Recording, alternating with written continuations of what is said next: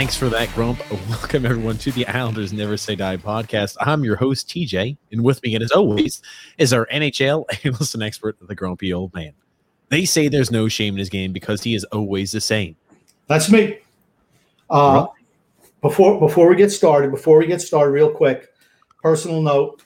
Uh, I want to say thank you to everyone in Islanders Nation for the support that I've received over the last number of days in regards to the passing away of my sister. It is so appreciated, and I thank everyone from the bottom of my heart. Honestly, I didn't expect anything but that. That's what Islander family is all about. But I just I want to say thank you so much to everyone who's reached out to me. Uh, your uh, condolences and your prayers are so appreciated.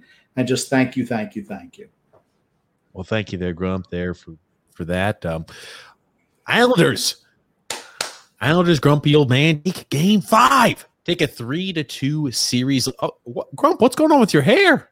I, I didn't. I wanted to do a podcast. I didn't know we were doing one today. That's what so, you can tell. Uh, I still have my uh, I still have my cutoff t-shirt on, my gym shirt on. New? So I didn't know. So I didn't get to put a little. I'm, I'm going AJ hair today. Oh, stop! That's what I'm going oh. today. AJ grumpy, hair. Grumpy old man. The Islanders take Game Five. It's the Boston Bruins. Huge, yeah. huge, huge, huge win. They are in the driver's seat, ladies and gentlemen. Yeah. Um, really, we're outplayed for the majority of the game today, right? Let's be honest. Uh, but we had that stretch in the second period, uh, in the little bit beginning of the third after killing off that penalty, and just put them away. Sent Tuukka Rask to the bench, and I didn't think he played poorly. I just think their defense let them down at numerous times. Uh, I thought Varlamov was up and down tonight. Um, I thought Brock Nelson was terrible overall this evening. I thought Scott Mayfield was fantastic. I thought Matt Barzal was spectacular. Uh, what a game for Islanders Nation. We're one game away. And I sent TJ some video today from from uh, Bruce the Bitch uh, from the Bruins complaining about penalties. I just I find it laughable with the things he says compared to what his team gets away with. It is ridiculous. And don't don't worry, grumpy old man. We are going to cover Bruce Cassidy's little post game interview. Don't you worry, there, grumpy old man. Um, I think you're right. This is a game where if you looked at it for a 60 minute spread, we probably lost that battle. But hey, we won the game, which is the most important portion. There's a lot of different stories to talk about. As you guys might notice, we're going live here Monday after the Islanders game. What Grumpy and I discussed is going live every single Islanders game from here on out. So, ladies and gentlemen, if the Islanders are making a push to the Stanley Cup Finals, uh, we'll be going live every single game, post every single game. So, uh, and just in case you're wondering, that's just a general housekeeping note. General housekeeping note. TJ was complaining he had a little little headache. I'm like, dude, we got to go on tonight. How can we not go on tonight? I mean, what the heck's wrong with you? I said, we must go out. And, you know, TJ finally relented. All right, let me take a couple Advil. Let me go to the bathroom three times. Uh, let me fill up my jug. Let me put on my little muscle shirt. You know, I mean, you know, whatever. I'm ready to roll. That's all I got to say. That and was. I'm wearing, cool, I'm wearing a cool shirt today. It's this is this is my uh, Bruce Cassidy shirt. It says, "Deal with it." Just deal with it, grumpy old man. Uh, that being said, before we jump too much into the podcast live stream today, we do have an ad to read here from DraftKings. Uh, the second round of the playoffs is in full swing as action increases from game to game. This is where the contenders are separated from to give you some skin in the game, DraftKings will be offering you free to play pools every day of the basketball playoffs, offering players a free shot at $10,000 in total prizes. That's up to $10,000 in total prizes up for grabs each day.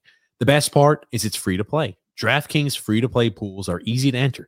Just download the DraftKings app and go to pools and choose from a wide variety of free contests for an opportunity to win cash prizes. All you have to do is answer a handful of questions around what you think is going to happen during that day's basketball games and track your results throughout the evening. Uh, questions will range from which team will hit the most threes, to which team will score first. DraftKings is safe, secure, and reliable, so you can deposit and withdraw your money at your convenience. Download the top rated DraftKings app now and use the promo code THPN during sign up Get your free shot at $10,000 in total prizes every day of the NHL and NBA playoffs. Head to DraftKings Pools page now to get your shot at huge cash prizes. Again, that's promo code THPN for a limited time only at DraftKings. Eligibility restrictions apply. See DraftKings.com for full details. Hey, TJ, you only messed up twice. Good job. I didn't think I messed up once, Grump. I thought I did excellent. You, that was you a- didn't mess up once. You messed up twice. Thank you. Oh, You know what's terrible is, you know, even when you're going bald, I've always, my whole life, I've had this little cowlick in my hair where it flips up. And, you know, no matter where, no matter how much I've gone bald everywhere else, that freaking cowlick is still there. It never goes away. I mean, I don't know. Oh, fair enough, Grumpy. You got a little bit of a hair issue today, and uh, you- at least you're owning it, I guess, Grumpy old man. Um, first comes first. Yeah. I want to talk about the Bruce Cassidy interview. Ladies and gentlemen, Islander fans, holy crap. I have never heard a more whingy bitch in my life. Never, ever, ever. And again, we're going to let you listen to it. We're not going to say anything. We're going to let you listen to the full two minute clip. Again, so we're not going to take anything out of context. We'll get it. Go ahead and listen to that now, here, ladies and gentlemen. But Jimmy, I think what happens. Okay, so this is my take on. We're playing a team that has, uh, you know, very respected management, coaching staff. They won a Stanley Cup, so. But I think they sell a narrative over there that um, it's more like the New York Saints. You know, not the New York Islanders. That you know they play hard and they play the right way, but. I, I feel we're the same way, and the calls, the exact calls that are getting called on us, um, do not get called on them. So, it, and, and I don't know why. These are very good officials. They're they're they're at this point in the season for a reason. You've got continuous high sticks every game, the exact same high sticks. Uh, you know, Lie. Bergie Nelson behind the net, the one that comes up on Smith. Marshy got called for that in game one. Uh, I could go on and on. Wagner the other day in front of the net. You know, maybe we need to sell them more flop, but that's not us. Um, you just Yeah. hope they see them. I mean, the same calls go against us. So it's not like I'm sitting there going, well, every call against us sucks. It's not true. It's just the end of the day, the similar plays, they, they need to be penalized on those plays. But like I said, I think they've sold done a great job selling that narrative that you know they're clean. Uh, they play hard, uh, hard brand of hockey. Love the way they play, but they commit as many fractions as we do. Trust me. So it's just a matter of of of, of calling them. So you know that's the part that I guess gets frustrating. Uh, but you play through it. You know, it's like the Bergeron today, going out the what the first two, three, four face-offs he takes because someone mentioned, you know, have a little respect for Patrice Bergeron. He's up for the Selke. He's, he's been Stop a, cheating. A Stop cheating the baseball face of the franchise, uh, does everything right for hockey, sells the game, and that's the way you treat him. I mean, come on, you know, because someone speaks out and says something like he, you know, all of a sudden. So they just need to be better than that. Just you know, just call the game what you see. Quit listening to these outside influences and and and get it done right. Because I I don't think they were great tonight. I'm not going to lie to you. They have been, and they're good officials. I know those two guys. They're good guys, good officials. And I don't know tonight. I just thought they were off. But he could say the same about us. But at the end of the day, that's what I thought, Jimmy. And um, and and let's just play hockey and, and call the, the infractions that happen, and we'll see where it goes. Holy crap. Could he sound more like a whingy bitch? He is bringing up penalties from games in the past. And, you know, I thought Barry Trotz's response was excellent to this. And it's 100% true. He said about the New York Saints remark, I don't know what he means by that. We, we are one of the least penalized teams in the league all year long. So you're going to have to ask him what he means by that. That's right. Not only are the Islanders one of the least penalized teams in the NHL all season long, but how many times did we see players of the Boston Bruins fined because of penalties and infractions that weren't called on the ice? Did you see Barry Trotz going out there and complaining game one when DeBrusk goes ahead and tees off and cross checks Scott Mayfield right in the back of the head? Did you see him complain about those type of missed calls? No Did you see penalty.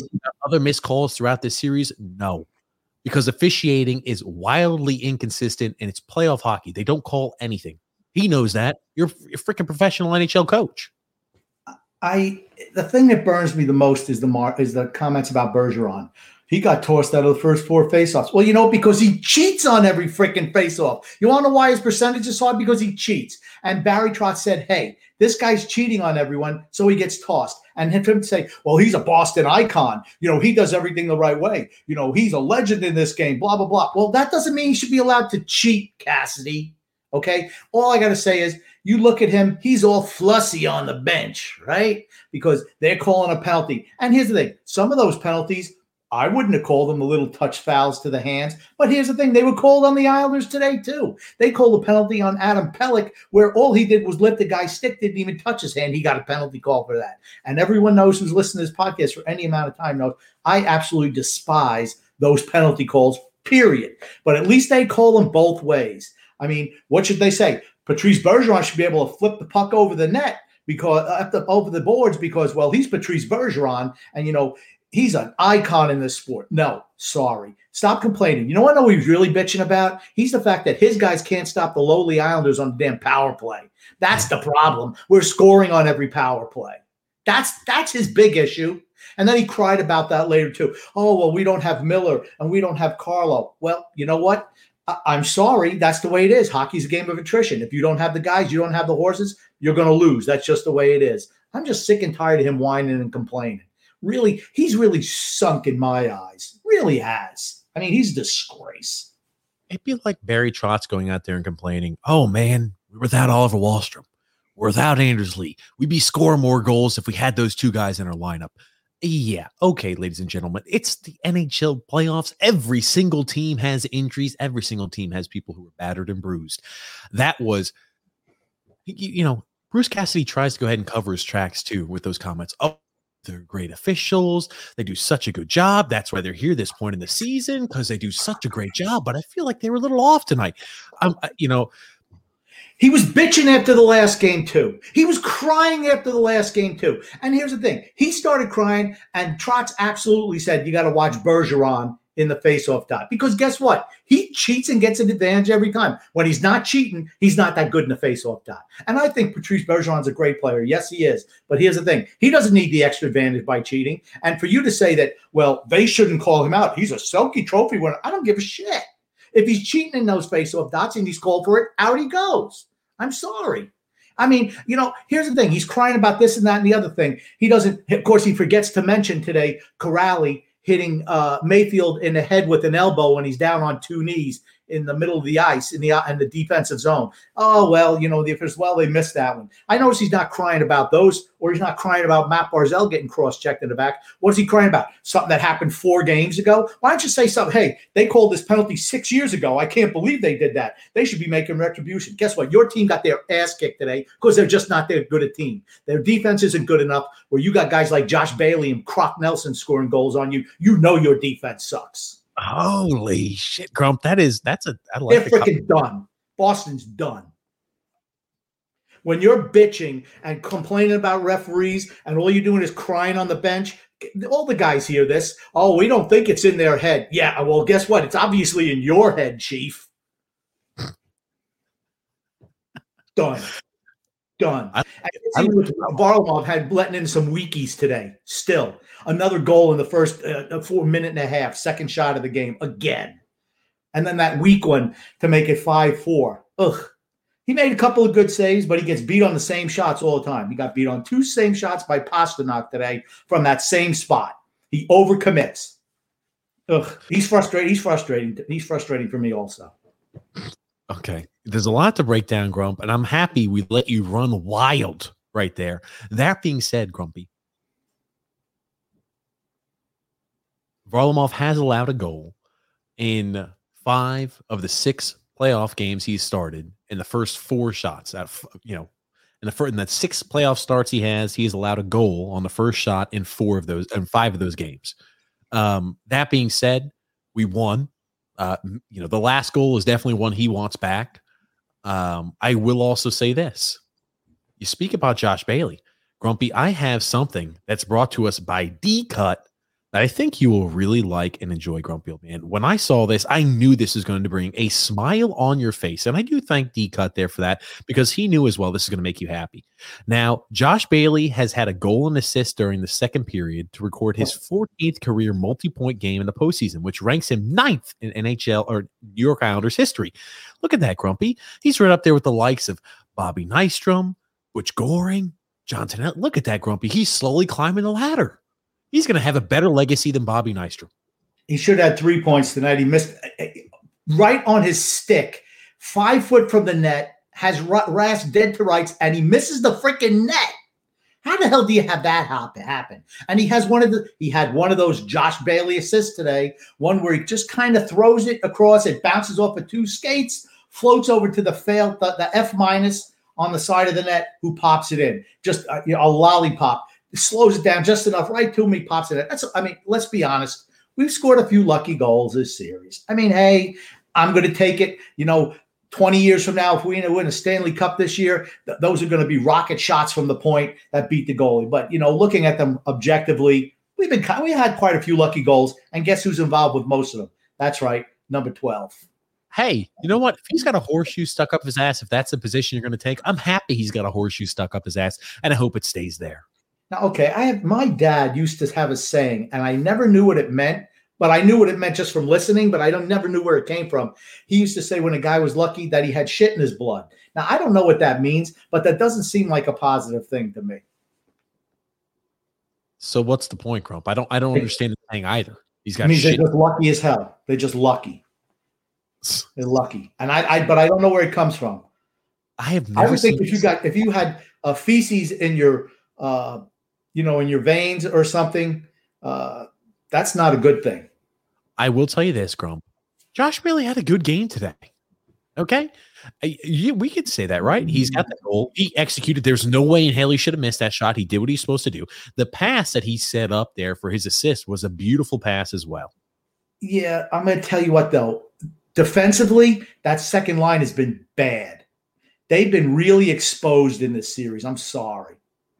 We're, we're scoring a couple of points but we've been exposed defensively. That seems to me they're on the ice for every goal against.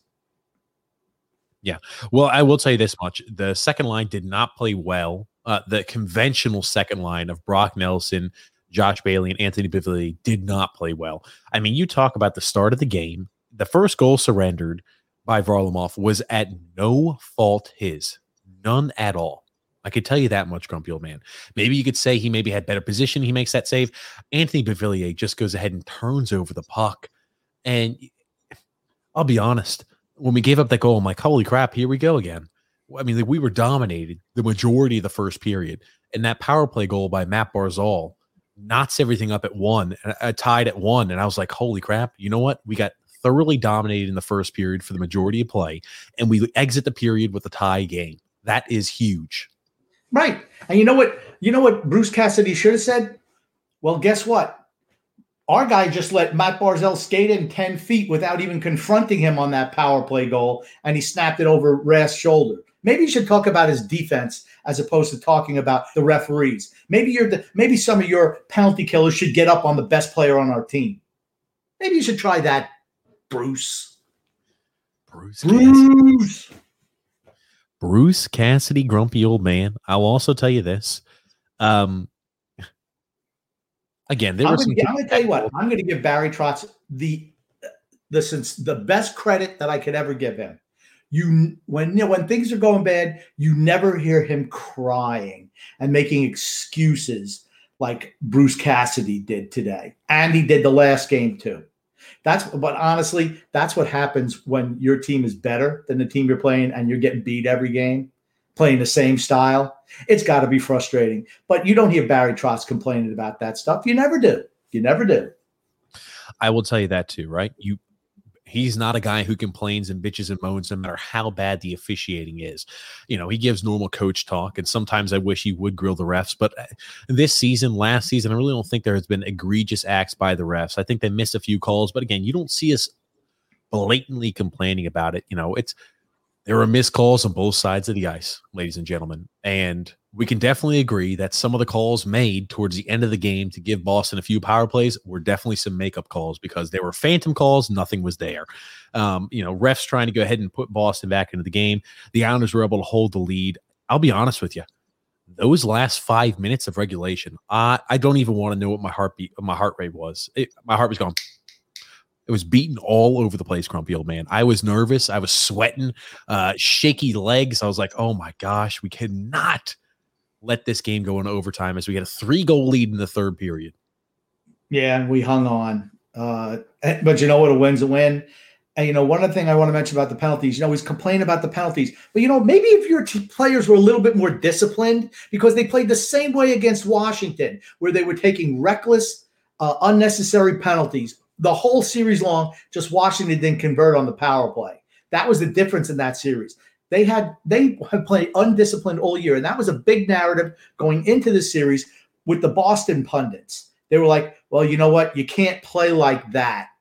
and take those type of undisciplined penalties because it's going to come back to bite you. Well, guess what? It's biting you in the ass right now, Bruce Cassidy. That's what it's uh-huh. doing. And your team's on the verge of getting eliminated. I feel bad for the people who just listen to the podcast and don't get to see all the animated animated bits of the grumpy old man. They're missing half of the show, I feel like. True. oh my gosh. I'll tell you one thing look at the memes that are flowing out from these Butch, uh, these Bruce Cassidy. I almost want to call him Butch Cassidy, uh, but Bruce Cassidy, Bruce Cassidy comments are absolutely gold. Look at this. We've got by Islanders blog the New York Saints. it's like a mosaic of Barry Trotz with a smile and grin on his face. Honestly, I absolutely love that. It's, it's, it's ridiculous. It's ridiculous. It just, you know what it says? We are in their heads. You want to know? Let me tell you something. Let me tell you something about the Islanders, boys and girls. They have taken their notch. They they have taken their game and taking it two notches up in this series. Yes. Everyone knows. I feel they are not talented enough to win a Stanley Cup, but this team's got more guts and more heart than any other team in the league. There's no doubt in my mind. I mean, the level of play that they're coming at, Boston is better than us. Boston is more talented team, but you want something? They've not been able to match our intensity and our will and our desire and our heart. And we have people up above who are rooting for the Islanders, and that's helping us too. Mm-hmm. Yeah, Grumpy Old Man. I'll also tell you this the team we've talked about, it's the reason why we have our podcast, Never Say Die. We started off with a hideous first period, absolutely hideous never quit, came back, and I mean, we that was a game to where oh, and I'm all over the place because Tuukka Rask the game and Jeremy Swayman comes in. You wonder how badly injured Tuukka Rask is. He's I don't think, hurt all year. I don't think Tuukka Rask is the reason they lost today. I don't think he let in any particular weak goals. I mean, we were in really prime opportunities to score. And Rask came up with a few really big saves. You, know, we forget about it too, right? Palmieri is walking in almost unimpeded and drills one right into the goalie. You know, we had a few two on ones that we were unable to execute on. The Islanders, you know, despite only having a handful of shots, you know, a little over half the amount of shots that the Boston Bruins did, we were able to make all those chances count. we were able to convert on the majority of them. Our power play is clicking. And they eh, they do miss Carlo, right? Didn't I say it? that that's a huge loss for them. Miller not being in this series is a big loss for them. Oh well, sorry Boston. Stop crying about it. You know what? Maybe get better depth pieces there, Bruce. Maybe you missed Chara a little bit more than you thought you would, or Torey Krug. Get a couple little injuries, and now you now you're crying about the referees, loser. Oh. I can't wait to beat their ass on Wednesday night. That's that's what I want to see.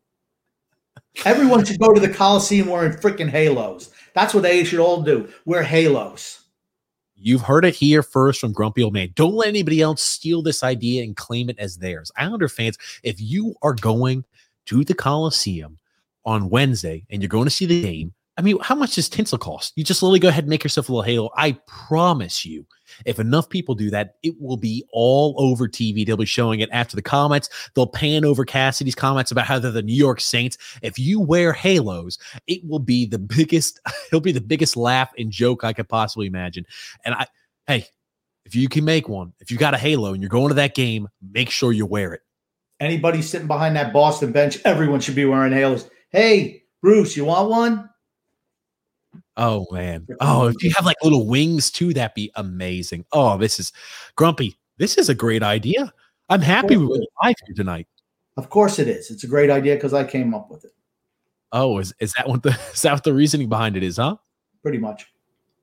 Oh goodness gracious, grumpy old man. Goodness gracious. Um, I could say we could say Matt Barzal also had an excellent game. It I seems did like already. series, I already this said that. This series has kind of woken. I, I'm just reiterating it. This Oh. series has kind of woken him up, and you know he was definitely going through a lull. You know, you look at the latter half of the season, production wasn't great on five on five play, and uh, you know it looks like on the power play right now things are really starting to click, and he's performing extremely well. You know what? His nickname should be Helicopter Why is that, Grumpy? because he's able to fly without wings. Boom! Did you think about that? That's that was that was so coordinated. I know you had to have thought about that ahead of time.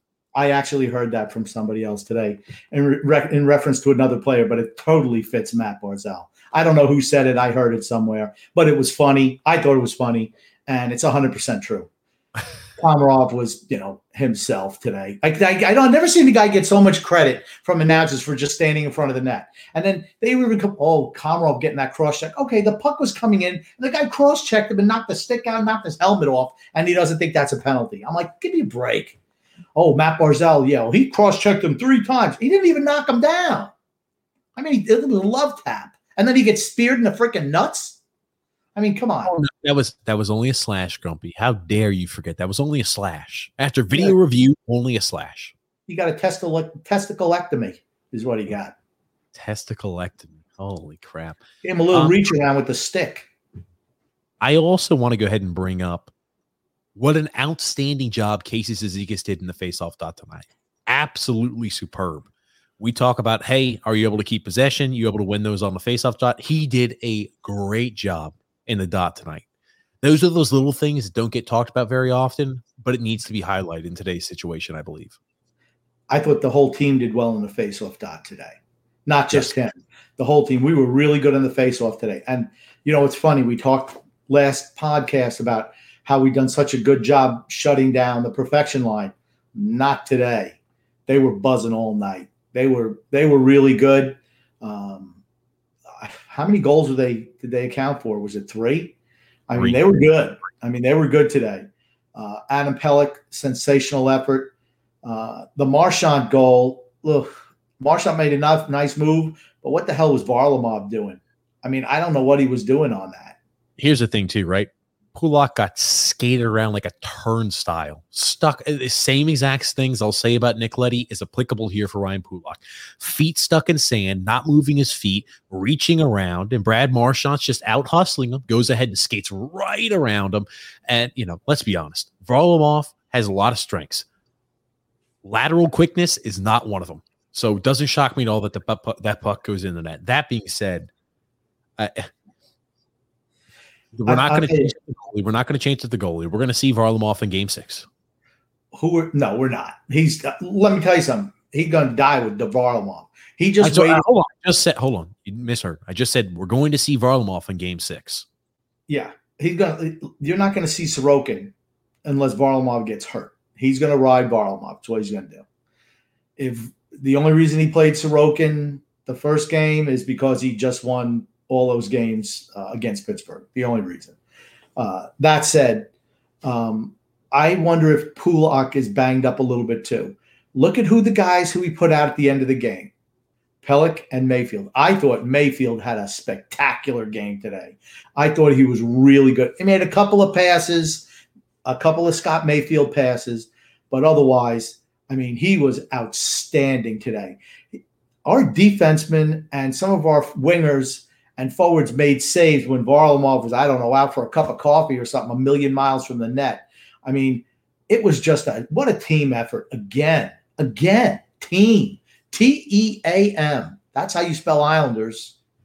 Oh goodness, grumpy old man. Phil just wanted to remind you, grumpy old man, that we're oh. going to need the trade upgraded from Palmieri from an F minus for Palmieri and Zajac. It has to be more than an F minus. Phil's just reminded me every time. It's like every single time. Hey, Palmieri keeps scoring goals. Again, it wasn't a beautiful one. It was it was a goal there where I mean he was able to go ahead and, and put the uh put the second try in. Hey, he scored. I could have scored that goal. I could have scored that goal. It bounces off of two skates and a stick and rolls over to him. Nobody there. Nobody.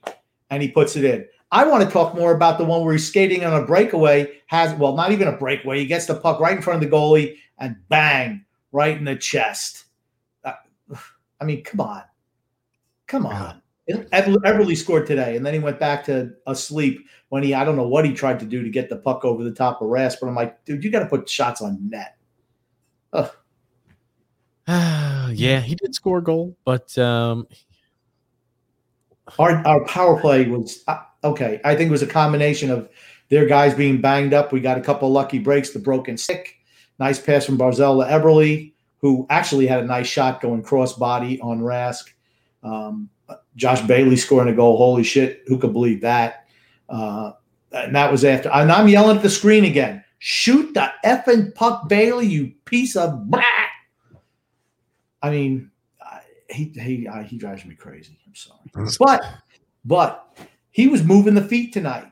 Usually he's a floater. He was digging tonight. Let's give credit to Josh Bailey. He was digging and going into corners and going in front of the net. When I'll he does you. that, when, when he does that, he's so noticeable out there. He just doesn't do it. I will tell you too something about Josh Bailey, what he did tonight. I thought again, Boston started off the game big, physical, trying to bully the Islanders. And I think in the first period, they did that.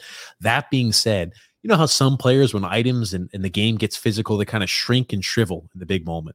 I don't think Josh Bailey had any of those moments. And again, like when he had those bigger guys bearing down on him, he was still able to get the pass off. I know in the first period, we struggled to clear the zone on a consistent basis. That being said, I thought the guys did a pretty good job of handling. Handling the beating in the first period with that bend don't break style that us Islander fans have become so accustomed to. Yes, without a doubt. Uh, I, I mean, I just that you're right. Like you said at the top of the podcast, that Barzal goal at the end of the first period was huge for us because yeah. I mean we were thoroughly dominated, thoroughly. Now to get that power play, it was one of those weaky touch of the hand ones, which drive me crazy. But you know what? They call them on both teams tonight. That's why what Bruce the bitch said really pushes my buttons because you know you want to use that selective memory. Go ahead because you can look at the Pelech one and uh, there was another penalty on. It was the same situation, just touching a guy's hands and he's going to the box. I mean, so you know, it's all that selective, you know, that selective memory. I mean, sorry, were you complaining about? I guess you weren't complaining about the uh, cross check to Barzal's head today. You know, that should be that should be a suspension, right? You're not allowed to hit a guy in the head or the high stick that Mayfield caught right in the chops too. But you know, neither. An elbow. That was an el- elbow. An elbow. An elbow. I mean, that's that that guy should get suspended, right? Why don't you say that? Why don't you be honest, Bruce Cassidy, and go, you know what? I'm going to surrender these two players for going after people's heads. I'm going to surrender them, and they're going to sit out the next game because I want to do what's right because we want to be the saintly Bruins or you know that that's what we want to be. We want to be known as the Boston Saints or the Boston Archbishops or whatever they call them up there, Boston. We are the New York Saints. I'm loving. I'm seeing everybody is posting the New York Saints all over the place on social media, and I'm telling you, we mentioned it earlier. If you have, or if you're going to the game on Wednesday, make sure you bring a freaking halo. That would be one of the funniest damn things there is. Bring yourself a halo on Wednesday. Grumpy old man, first to come up with the idea, only a mere hour after game. You need to get yourself just some pipe cleaners, a little bit of sprinkles, and a little bit of glue, and you're ready to go. Won't cost you anything. It's cheaper say, than getting a Grumpy's Groupies t-shirt. I'm working on them, Grump. I'm working on the shirts. I'm working on them. I'm working on them. Um, yeah, I know it's taking me a while, but I'm still working on them. Uh, that being said, oh, that was a little loud. That being said, Grumpy, it um, I think we're in the driver's seat. Game six, I think we beat the Boston Bruins. I think there's no way we go go to the Coliseum and lose in Game six at home. I just don't think we're going to do that. I think we're going to come out. You know, uh, I'm not sure what the end score is going to be, end result's going to be, but I would be eh, shocked if we lose Game six to the Boston Bruins at home. I would be shocked. Um, the first 10 minutes are going to be real important. If we can get up on them early, I think we beat them. I, I just think we're in their heads. I'm telling you, they to a man, they don't think that we're better than they than we are than they are. but I mean, we just hang around and hang around and hang around, and good for us, bad for them. We have, I know last podcast, Too Much Pessimisticking said the chef's kiss. I want to let you know that means perfection. I guess that does make Oh. sense. Yeah, that does make sense. a little aside there, but um, yeah, the, the first 10 minutes could be hugely important. If we can have Varlamov manage not to give up a goal on the first four shots of next game, I think we're cooking with the oils, ladies and gentlemen. It only took two today. And it's like, come on, Varlamov, you can't give up that goal. I just, it's the same shot. I mean, it's the same shot. He overcommits because he's not good enough going side to side. So he flies across and he, uh, come on, he's got to make those saves on those plays. I'm sorry. We still got a W though, so that's I think the That's biggest right. takeaway. That's right. That's right. Exactly. Yes. Absolutely. Um, I'm not sure how long these podcasts are going to be. If we're going to be doing them on a post game basis, um, I don't. I don't envision them being extremely long. Um, that being said, uh, you know, I think we'll still post them as podcasts for people who listen to them. I don't want to go ahead and make sure they don't have access to these grump, but we're going to start diving into the comments. If you don't have anything else to say about tonight, again, I think there are a lot of storylines of tonight. I think uh, we were able to execute when given the opportunity. Our power play has been red hot, which is almost completely a 180 based off of the last, I want to say 30 or 40, uh, last 30 some odd games of the regular season. Our power play was eh, below average at best. And I think our power play, who would have thought it against the Boston Bruins, a game that was won because of power play performance? I never, I, that's those are those things I never account for us to be able to say during any playoff game, we won this game because of our power plays performance. Yeah. I mean, I wouldn't have said it. I mean, 42% on the power play, that's pretty good.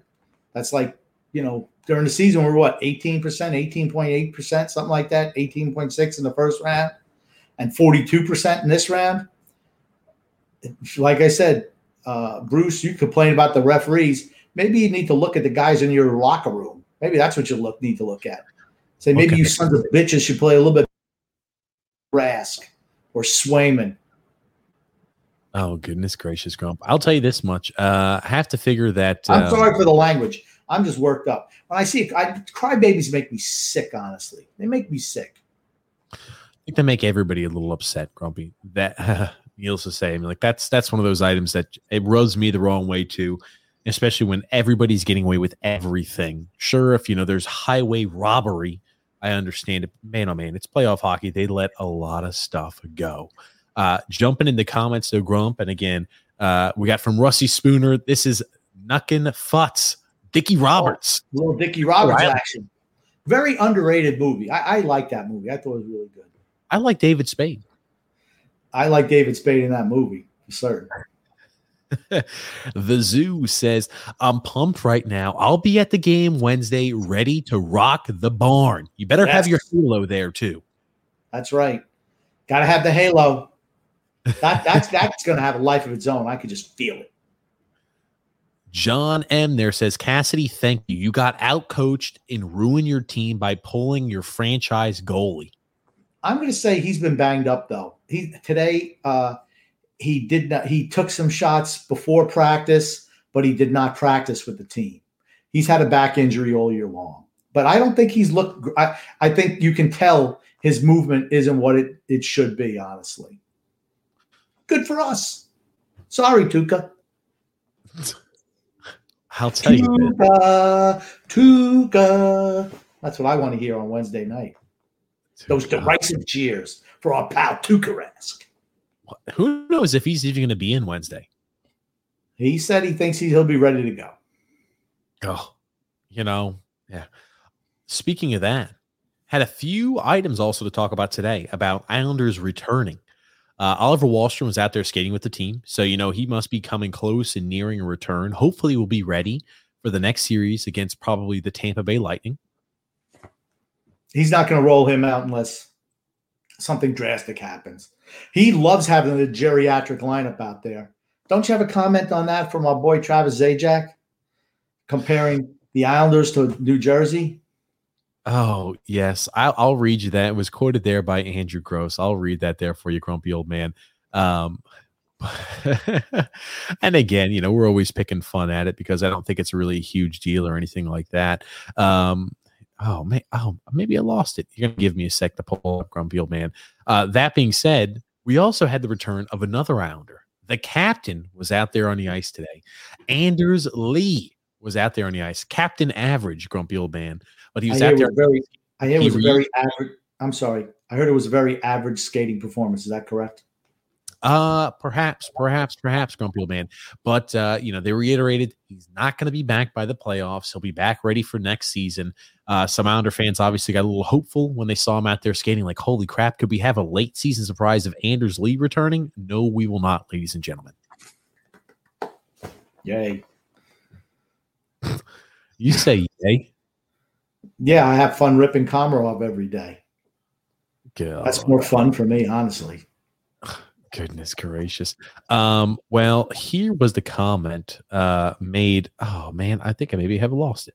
Oh no, I'm sorry. Here is the comment made by Travis Zajac, Grumpy Old Man. Uh oh, nope, I lost it. I have to yeah, I gotta pull that. I do apologize, Grump. I don't Okay, have here's, here's what the comment was. Uh, he was saying that he said I came from a team where if you weren't under 25, you didn't fit in. Talking about how comfortable he feels now with the Islanders group. Yeah. Well, here's you know what Matt Barzal and all the young guys could say. You know what? I came from a team team where if I'm under forty, uh, you know, we weren't really welcome here. That's what it sounds like to me. That's he could say the same thing. Oh, goodness gracious. Alexander also said there, I'm so sick of Bruce Cassidy. This guy won't shut up about the officiating. Uh, oh, yeah, I'm telling you, it is, oh, it's pathetic. Just stop your whining. He did it at the last game too. All he does is cry.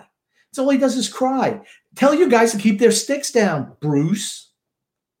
Paul D said, Grumpy Old Man's hair is still standing up from the last five minutes of that game. Grumpy with his hair. day.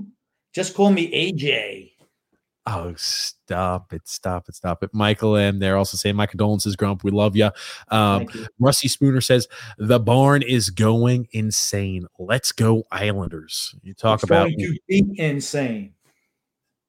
I'm sorry, Grump. You talk about what I think will be definitely a game changer.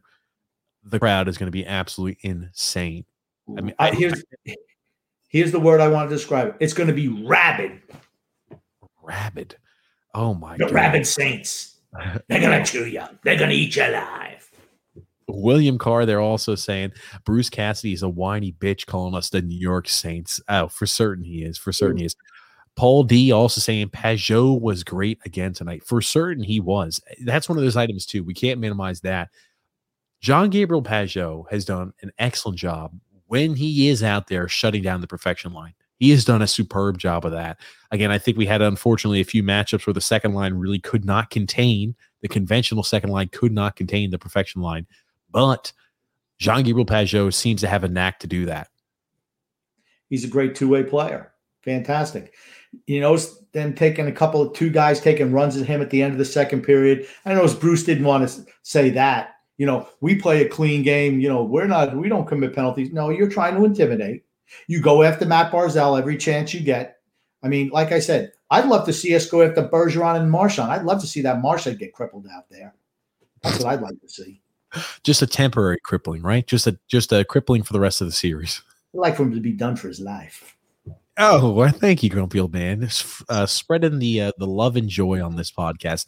D cut, they're saying fourth line was killing it tonight. In the first period, they were the only line that showed up. I thought that Clutterbuck and Cizikas were good. I said I thought Matt Martin was slow tonight. I thought he was slow quite quite a number of times. Really? And it could be just playing so many games in a row and it being an ultra aggressive series. I mean, it's tough, right? Guys who play that style at that age, I mean, it's tough to play up every night. It's very difficult. I didn't think uh, I didn't think his legs were great tonight. That's all I'm saying. I will tell you this much though. I thought the fourth line as a whole did really well as a unit. And I think that's a good point. I think the first period, they were one of the few lines that did show up. And I thought Clutterbuck was really good tonight. Really good. Yeah, absolutely. Brian Peter also said, sending out the love, grumpy old grumpy to you and your family. Al's misery loves you, bro. Thank Uh, you so much. We got a comment there from Brendan G there saying if if Lou had been hired in Toronto uh, and been able to lure Trotz, I'm guessing he doesn't sign John Tavares and doesn't overpay Nylander. What could they have done with 18 million dollars, 18 million in cap space? Um, I think that here's the thing: Trotz wanted Tavares back here. He wanted him here, and you have to pay for the young talent. I think what they would have done, what Barry Trotz would have done, was brought structure to their defense, and they would have added a couple of defensemen. I mean, that's what they would have done. Not offensive defensemen, guys who can actually play defense. I was stunned, really. I, I, I mean, I remember recommending a trade to get Nylander when he was uh, when he wasn't signing his contract or sitting out. You know, maybe offer them a Scott Mayfield because that's the type of player that they need. Those are the type of guys they need, and that's what Toronto's going to have to do. They're going to have to offload one of those high end talents to get guys who can actually play defense, but they need a different coach.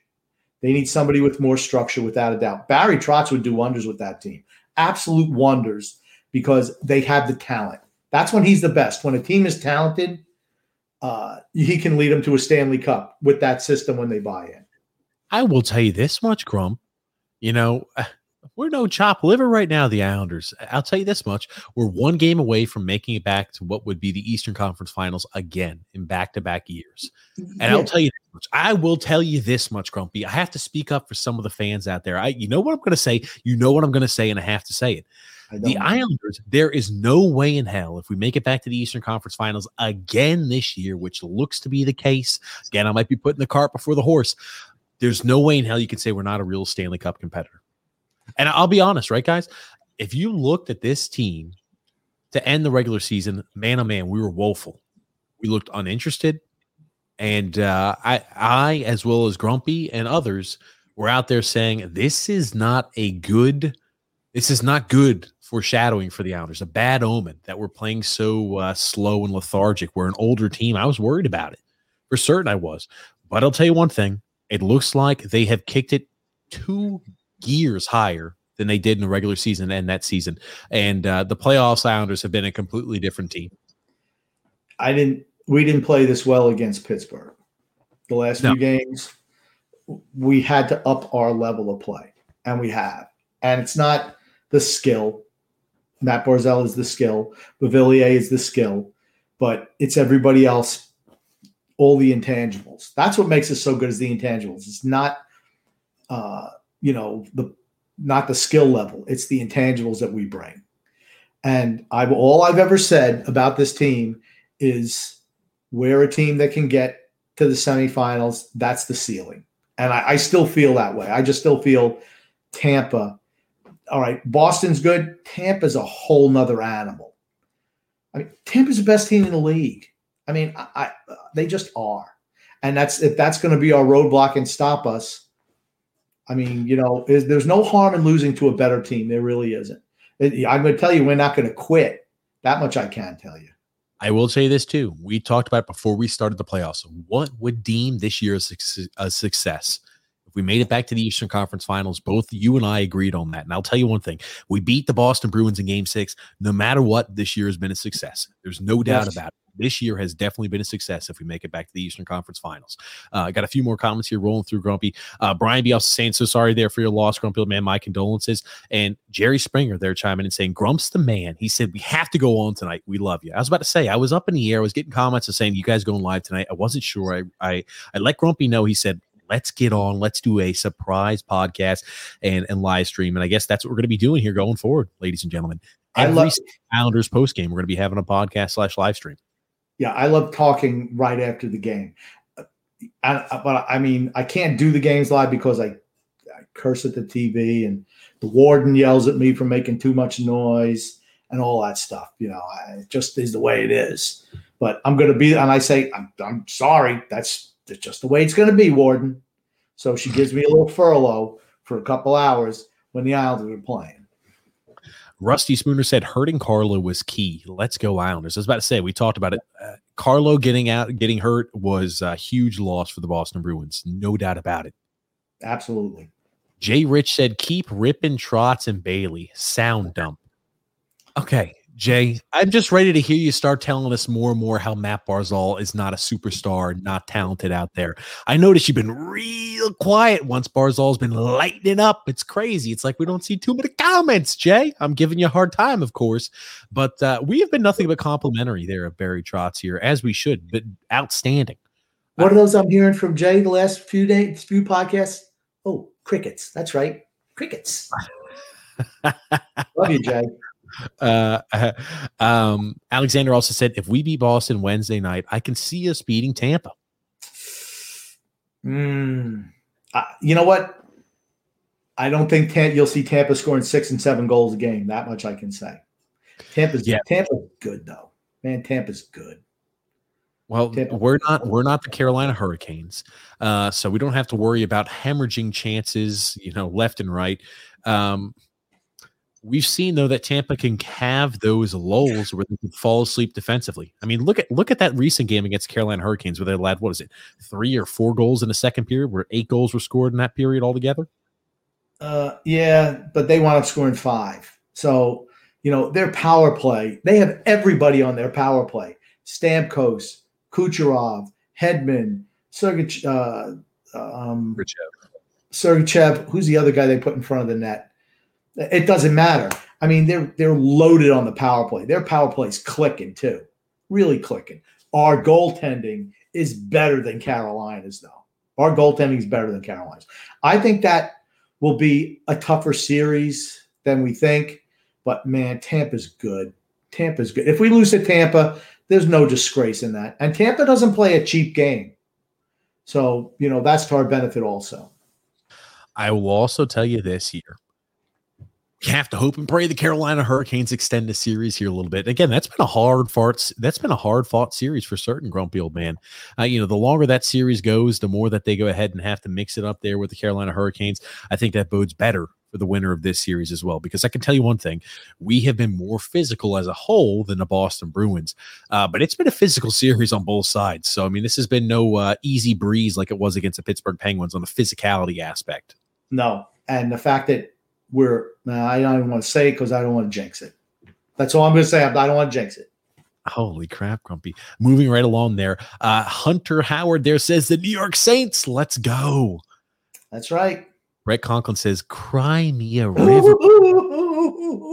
the referees, they're the reason we're losing.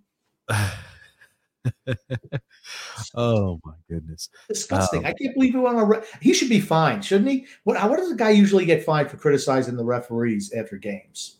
And sure. he went on and on. It wasn't one thing. He just went on and on and on. Hope they He's, pop him right in the pocketbook. Oh goodness great. Uh, Frank K also said that win was for my boy James, uh, who had a potential stroke today. Varley was great. Cassidy is a bitch who puts out bounties on Barzal. Game six, uh, they will try to take out try to take Barzy out. Uh, hope James is doing better. Um, yeah, I would not. I mean, they've been targeting Barzal. They've been targeting Pageau. They know who to target. They, you know, that's why that's why what he says is laughable to me. It's laughable. Boston has always been like that. They always go. They always target certain players. They always do that. Here's one thing too. I didn't see Bruce Cassidy say, "Oh wow, you know, when we went ahead and speared Matt Barzal in the nuts, and we only got called there for a slashing penalty, which was clearly a spearing, it should have been a five minute major. I didn't see him complain about that. It was pretty cut and dry, but hey, you know, hey, he's a crier. Um, Michael B also said, Congratulations, TJ Grump. My condolences. Uncouth to bundle the two set- sentiments, but it is what it is. Cheers, gentlemen, and let's go, Islanders. Thank you so much, Michael. Mm-hmm. Phil M says there Cassidy eating a lot of French fries tonight. uh, got a ride home in the ambulance. I was about to say ambulance, wham, wham, ambulance. Good one, Phil. Love it. Oh my goodness gracious. Uh, Brian J says, does Sorokin start game six? No way. Yep. No He's way. gonna be he's gonna be the new milk carton the rest of the series, I think unless unless Varlamov has a hideous game, and I'm talking about he lets in three or four weekies and we lose, there is no way Sorokin will come back in. None. Uh, you know, we'd also have to lose. So if he lets in three or four weekies and we score 10 goals, I can promise you Varlamov will be in the next game too. He could be like uh, not paying attention, uh, scratching his ass out there on the ice. There's no way in hell, unless we lose and he lets in a lot of weekies, that we see Sorokin. Um, yeah, Angela Nina also said, awesome game. That's a new picture for Angela as well. Look at you, Grumpy. Always keep in touch there. It's Gear said he was crying about Bergeron yesterday, though. He's always crying. He's always, I, I can't believe it. And he's usually not that type of coach. You know what that means? He's scared. He's Mhm. scared. Scared they're going to lose. Yeah. Uh, Rusty Spooner said Cassidy is broken and they're going to come out playing dirty in game six. We took his toy and stomped on it, laughing my ass off. Uh, did he mean the New York Saints that play lacrosse? What a clown. Let's go, Islanders. I will break you. That's what Trotz said to him. I will break you. Rocky, Rocky Four, I think it was. If he dies, he dies. I go Dragoff, right? Ivan Dragov. Ivan Dragoff. Uh, John P. That's when, that's when Brigitte, Brigitte Nielsen was hot. Was back then, Hmm. and Sly was shacking up with her. She was hot back then. She was pretty good in Cobra too. I love Cobra. Cobra's a great movie. Great. It's it's one of those guilty pleasure movies, man. Cobra. that's what Marion Cobretti. Marion Cobretti. I love it when he pulls up on the guy and you know, the guy, you know, the little little gang boy, whatever it is, and he pulls up and he bumps his car. He's like, hey, and he goes, he rips his shirt, says, clean up your act. oh man, great. Is this Sylvester Stallone in that movie? Absolutely, Sylvester and Cobra. Absolutely, it's it's a great movie. I mean, if, if you want to if you want to have fun watching a movie, that's a movie to watch. They, you know, a big scene. They're in a supermarket, and he's like, "Hey, man, if you don't do this, I'm gonna blow this store up." He's, "Go ahead, I don't shop here." I mean, just great. And then he starts shooting guys and says, "Halt!" Shoots them three times. Halt! Bam, bam, bam, bam, bam. Good old fashioned policing. John P. there said, My sincerest uh, condolences, grumpy old man. Lost my sister in 2015 and my mom in 2020. Um, Yeah, just want to show you those condolences there, grumpy. Thank you so much. Uh, Adrian there says, Hi, TJ and grumpy old man. Yo, Adrian. Speaking about Rocky Balboa, all my man Sylvester Stallone. Yo, Adrian. Love you, baby. You didn't say it right, Grump. You say, Yo, Adrian, we did Yo, it. Adrian. We did it. There it is. God damn, Grump. Every time she says that, I need that same response out of you. Nothing else but, Oh, Adrian, we did it. We did it. I hope I say that again Wednesday night. Oh yeah, absolutely. Brian J also said can can't let in early goals like that. I think he goes with Sorokin. I'm just not sure. No, no, no. He's going to ride Varlamov. There's no way he's going to Sorokin. Sorokin, I tell you what, we're going to need. Hmm, I don't know, man. I'd love much rather have Sorokin against Tampa than Varlamov. I will tell you this much. You know, we talked about it in last podcast just on Saturday, but it's good when you have to make a decision between two excellent goaltenders.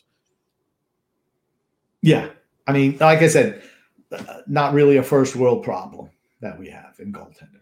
No, no, no, no. Uh, Brian P also said, Yup, Cassidy playing the game, trying to get calls for game six. I think you're 100% right. That's why he comes out there and starts complaining, starts, uh, oh, you know, they're the Saints. They get this call and that call. He's trying to make sure that his team will get adequate calls in game six. I 100% believe that's the case.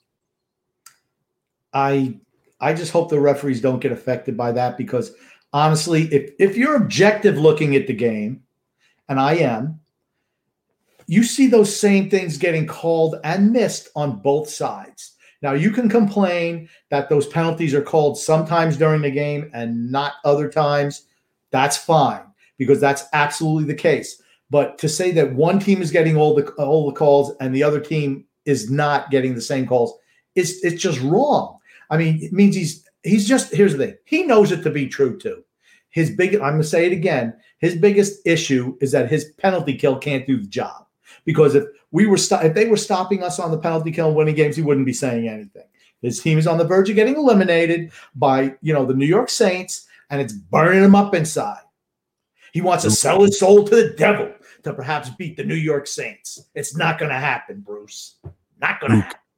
Luke, search your feelings. You know it to be true. As soon as you say you know it to be true, all I can think was Star Wars. When you said that, I'm like, oh, that's a Star Wars reference, right, Crom?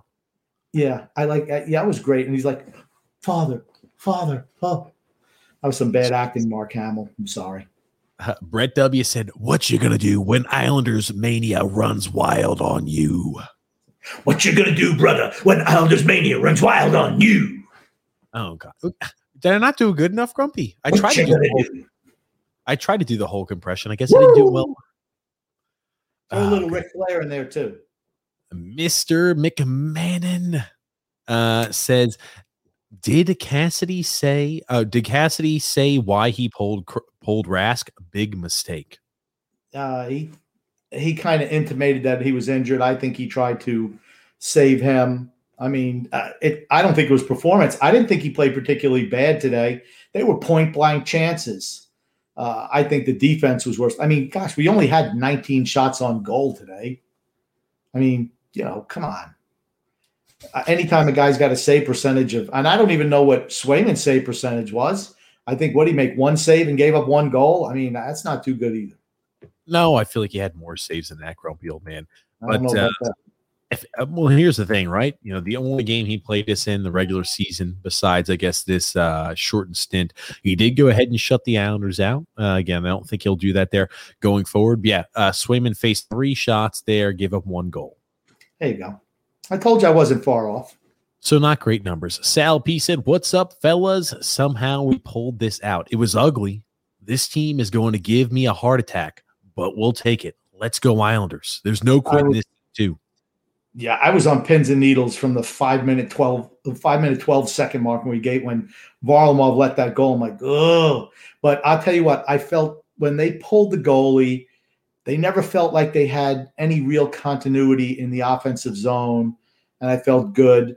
And then with 3.9 seconds to go, I felt really good. Um, and then when it was double zero, I was ecstatic. John P said Varley in game six. Yeah, that's what it Absolutely. like.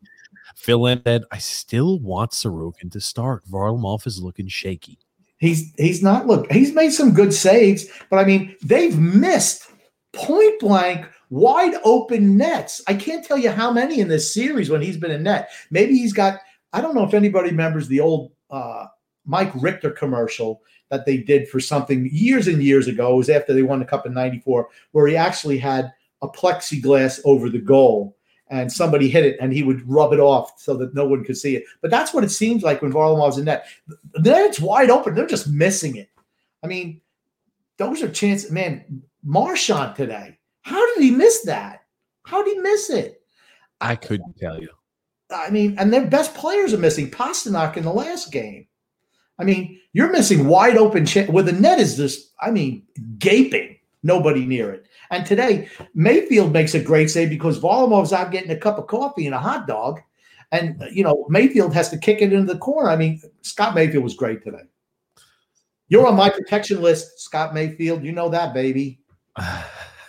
Uh, Mr. M also said, Grumpy, you're correct. They're done. Done. Done. Oh, goodness. Jay says, Who cares if he's a Nobel Prize winner? Uh, the NHL is dying uh, from the favoritism towards superstars. NHL, stop pandering to your dumbest part time viewers. Here's the thing Patrice Bergeron is a great NHL player. He's a great NHL player, and he is an ambassador for the game, without a doubt. But that doesn't mean he should be allowed to cheat on every faceoff by getting that foot inside this and over the line. And he does. Barry Trotz called him out. So the referees looked it, and guess what? Boom! Barry's the man. Lou's the man. That's right. You know it. Lou Lamoriello. He's talking to the front office. He's saying, You better not be cheating my boys out there, or there's going to be hell to pay. God almighty. I need to clip that and make sure I've got it. Barry's the man, Lou's the man. So I could just go ahead and click that randomly throughout the podcast in case you Those ever- referees know better than those referees know better than to mess with us.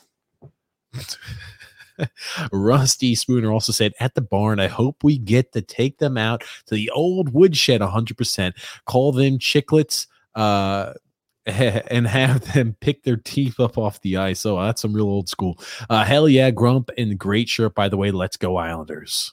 Yes. Coma's Coma's Bucky's with the lumber. Knock those two down.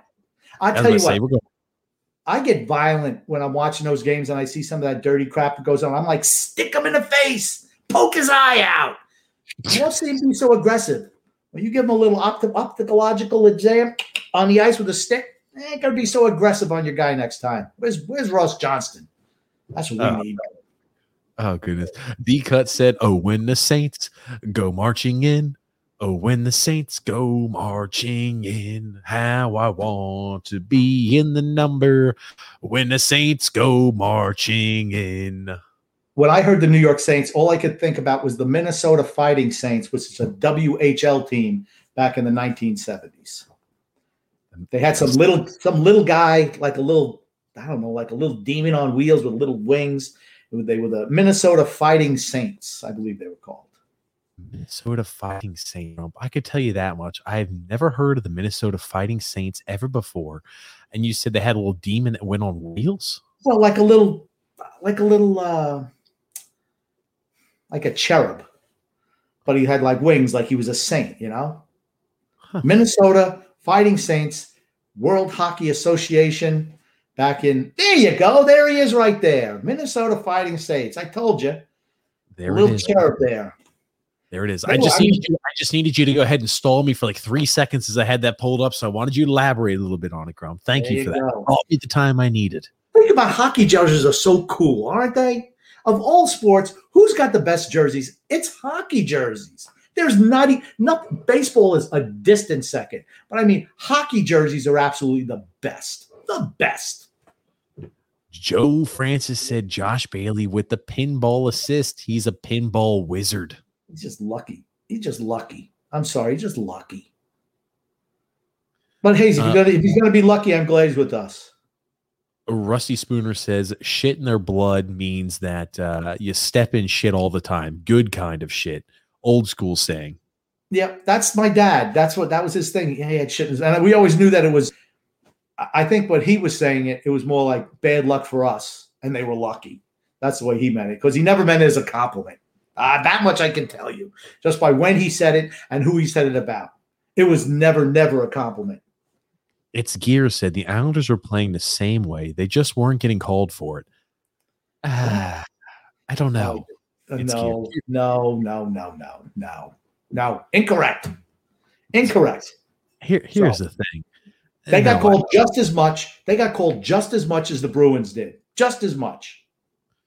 Exactly. I mean, again, teams are getting away with things left and right. I, I tend to believe that most times the officiating will be equally as incompetent for both sides. And I thought that was the case tonight. You know, let that sit with you how it does. Uh, Roman L there says every time a team starts losing, they blame the refs. You never see Barry blaming the refs, even when we are losing. You know, hey, I've been hard on Barry at times, but you're never going to hear me say that he's a whiner or a complainer because he's not. Yeah. I have disagreements with things he does, but Barry Trotz is a class guy all the way. That I think feeds into this comment too. Brian P said Trotz's coach talk is calculated. It certainly is. And we're going to talk about that. He says stuff about Bergeron's face-offs without sounding like a bitch like Cassidy does. Right? Sure. What what's the saying, right? You catch more flies with honey than you do vinegar. You're not going to go ahead and change somebody's opinion by going ahead and trying to take a shit all over the place. That's true. And Butch, uh, Butch, and Bruce tried that tonight by saying, you know, these are great guys. I know these guys. You know, they don't get this far without being really great at your game. They just had an off night. Well, you know what? It seems like guys are having off nights every night, as far as you're concerned. Maybe tell your guys, those ham and egger hacks, to keep their sticks down. Tell them not to go after my boy Matt Barzal. Maybe that's what you should tell them. Don't go after a guy like JG Pageau. Don't go after the wonderful lollipop Komarov. Don't go after, Jo- well, nobody goes after Josh Bailey. But don't try to take runs at the good Islander players. The mediocre ones, that's okay. Yeah, oh, goodness. Roman L said, would still like to see Bellows get a chance to play. Still not satisfied by Eberle despite him scoring tonight. We're not going to see Eberle or Bellows in. He hasn't played in like two months. There's no way he would ever be rolled out there. They would line out there Oliver Wahlstrom, They'd line up out there Michael Dal Colle. We're not going to see Kieffer Bellows out there in the lineup anytime soon. We'd have to have a boatload of injuries for him to play. I mean, a boatload. If he got a chance to play, we'd be in real trouble. That's all I'd say. And Eberle has, he's a milk carton right now. That's where he's been. I mean, I know he scored tonight, and that was a nice shot, a hell of a nice shot, but he's been invisible for the better part of the playoffs. Mm-hmm. Yeah, absolutely. There, uh, Mark S. There also saying such a baby Cassidy is. Bergeron's always cheating. Shouldn't give him uh, carte blanche. Uh, just carte blanche. Carte blanche. I'm sorry, I'm uncultured, Grump. You're gonna have to let me know what carte blanche is, but I'll finish the statement. Carte blanche, just because, just cause he's up for the Selke. Uh, WTG Islanders, such heart tonight. Way to go, Islanders, such heart tonight. Yes, that's right. I mean, just when you hear him say that, it's like uh, you don't want you don't want them to call the game the way it should be called because he's a great player and he's a Selke nominee and he does work in the community and you know he's an icon and for the Boston franchise and you know he kisses babies and uh, you know all that stuff. I, it doesn't matter. Stop cheating in the face-off, Dot Bergeron. And you saw him get a little worked up today. You see him going at lollipop a little bit. Lollipop gives a little shot, man. He's got that stick up there. Pull a lollipop that was uh, and again last thing we'll say about the bruce cassidy here hopefully last thing we're going to say about it i'm just reading the comments and we're seeing a lot of those in there so we're just responding to them um, that being said that was one of the stupidest freaking comments i'd ever heard because he's a selke award finalist that you know it doesn't really matter that maybe he goes ahead and gets an unfair advantage in the face-off dot it doesn't matter if maybe he was offsides by a foot and a half it doesn't matter you know, if he goes ahead and gets a stick up high on him, he's a Selke candidate, ladies and gentlemen. Let him get away with armed robbery. Let him get away with murder. Yeah, so you know, I thought the same exact way you did. I thought it was one of the stupidest statements he could have made. Maybe you know the heat got to him. Alexander also says, "I thought I saw Jon Ledecky going at it with a Boston fan tonight." Okay, Jon Ledecky, I consider him the figurehead owner of the two. He's the Scott Malkin. One. Scott Malkin's, you know, I'm not going to say the brains of the operation, but uh, Ledecky is the face of the ownership group. I will say that. And you know what? But he's passionate about the Islanders. I'm surprised they didn't fly up uh, that hammerhead who plays for the Jets, the guy with the mullet who smashes beer cans on his head. You know he's going to be there. How do these guys get front row seats? How do these guys get front row seats every game? Can I ask you, were they season ticket holders? Was Zach Wilson, when he was in BYU, that he said, you know what? I love the Islanders Hockey Club. I'm going to purchase me some season tickets for this game. So if I get picked for the Jets, I'm going to be down there front row. I well, just want to know how they get those front row seats. I'm going to give you the answer, Grumpy Old Man. The New York Jets own a section probably. That's how it always goes. All okay. big companies own that you know it doesn't matter what type of company you are some big companies just own certain seats. Like i could just tell you from experience i know certain companies own seats across every single sporting event basketball mlb nba doesn't matter what it is nhl NFL, they own seats in uh, boxes every single place. I could tell you that for a fact. Uh, that being said, the the offensive lineman who bangs it off his head all the time and he's got that mullet. I, I know you don't like him. His name is Dan Feeney. I get a little chuckle out of it. And all the big offensive linemen do that. Doesn't matter. Taylor Lewan did it there in Nashville for a bit. All of them go crazy. You're just like, wow. I, I okay. enjoy it. I enjoy it a little bit. Taylor Lewan is a good football player. This guy he's just trying to ride some coattails. He's hoping to make the team just because he can smash a beer can off his head like Bluto Blutarsky. That's what he's hoping. Of. That's what he reminds me of. I'll be honest. And he knows he's on TV. He just, you know what? He's a phony. I consider him a phony. He's a phony. He knows they're watching him, so he does stupid crap. Jesus Christ. I'll tell you one thing. He, he was a full time starter for however many years he was with the Chargers. I will tell you this much. I don't watch enough. I didn't watch enough of the, the Los Angeles Chargers games. I don't know too much about Dan Feeney besides the fact that uh, he plays guard and that uh, he's a crazy maniac with a mullet. That is about it. And I don't mind that.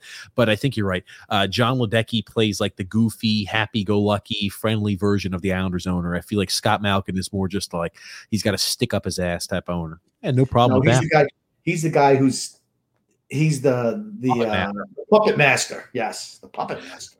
Owen W Owen J says, "Let's go Islanders for certain. For certain. Let's, Let's go, go Owen." Tom White said, There was no panic at all. We knew Boston was going to be coming out hard. We weathered the storm and settled it. Well played road game. The power play showed up tonight. The Barzal goal was that was that's a crusher for them. Anytime that you dominate a team like they dominated us in the first period and you give up a goal in the last minute, minute and a half, man, that's devastating. It's always you never want to give up a goal, and especially after us giving up a goal in the first minute and a half. And I mean, it seemed like the ice was tilted. And Barzal, what a shot! What a shot! Sal P also said it's been nice seeing Mayfield elevate his game in the playoffs. He's been a player who I thought had a woeful regular season, woeful. And again, I thought he had a few games where he's a little spotty against Pittsburgh. And again, he's had few moments from like Scott, but as a whole, I think he's had a much better postseason than regular season. I think there's no debating that. He was outstanding today, outstanding. Uh, he and here's the thing: he got rewarded, right? Who's who's he putting out there in the last two minutes? Mayfield and Pelech. Who are the guys he trusts the most to play defense? Mayfield and Pelech. You know who's out there? Not out there? That useless dog Leddy. He's not out there. I think Pulock's injured. I think Pulock's injured. His mobility is not good. They've been running him this series. I mean, they've been running Pelech too, but Pulock has been noticed. I bet. I bet at the end of the year you're gonna find out he's banged up a little bit. Maybe like a groin injury, a, a hernia, like a minor sports hernia or something like that. I wouldn't be shocked at all. No, again, this is the end of the season. This is where you find out. And that's what I always love about the Stanley Cup finals. You know, players are playing banged up, bruised up. And we saw it even with Pelech, right? He, he came back there uh, last year with a broken hand or he played the rest of the game with a broken wrist, some crazy thing like that. I, I if I'm recollecting this correctly, but always at the end of the Stanley Cup finals, it's like a day after you get about five or six different reports all about injuries that should keep players out for weeks to a month that they were struggling and fighting through. Well, last year you had the Achilles, right? Wasn't the Achilles he had last year? Achilles came back for the playoffs and he broke his hand or wrist in the playoffs. I mean, what do they say about the, the Stanley Cup players? It's a war of attrition. That's what it is. And right now we're healthier than Boston, and Bruce can't handle it. Brian J also said, I saw Wahlstrom skating. When is he going to come back?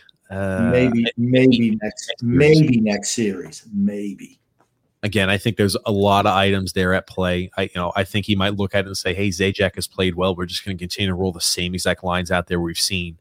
Um, but uh, you know, I, I, want Wahlstrom back in the lineup, just like most of you do. Alexander also said, "My uncle, his uncle, one of the the biggest haters on Matt Barzal, is finally admitting how good he is." I was about to say he has been fantastic.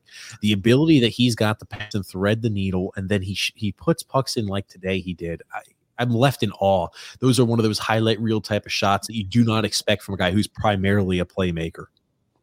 I told him, Alexander. I told him the last couple of podcasts. I told him. I singled him out. I singled out your uncle because I know that he's a Barzal hater. But now he's starting to come around to the dark side. It's there's no harm in that. There's no harm in that at all. Take Brian. Brian P also said, "Nice one, Grump. A helicopter without wings." There you go. I cannot take full credit. I have to admit, it was funny. I think I'd use it. uh, Frank K also said, I think Captain Lee skating today sparked the team too. It showed the guys that he's a warrior and makes the team work through whatever hiccups they may have had because their leader is showing heart just by practicing. I'll tell you this much too, right? We came out flat in the first period. Uh, maybe it helped galvanize the team to push through in the second. You have no idea. I mean, like in between periods, there's a lot of different items that go on, and you wonder what type of effects that may or may not have had. Um, I don't think it has any bearing. I just think it speaks to the guys in the room. As a unit, look at the leadership we have on this team, right? You got Clutterbuck. You got Casey.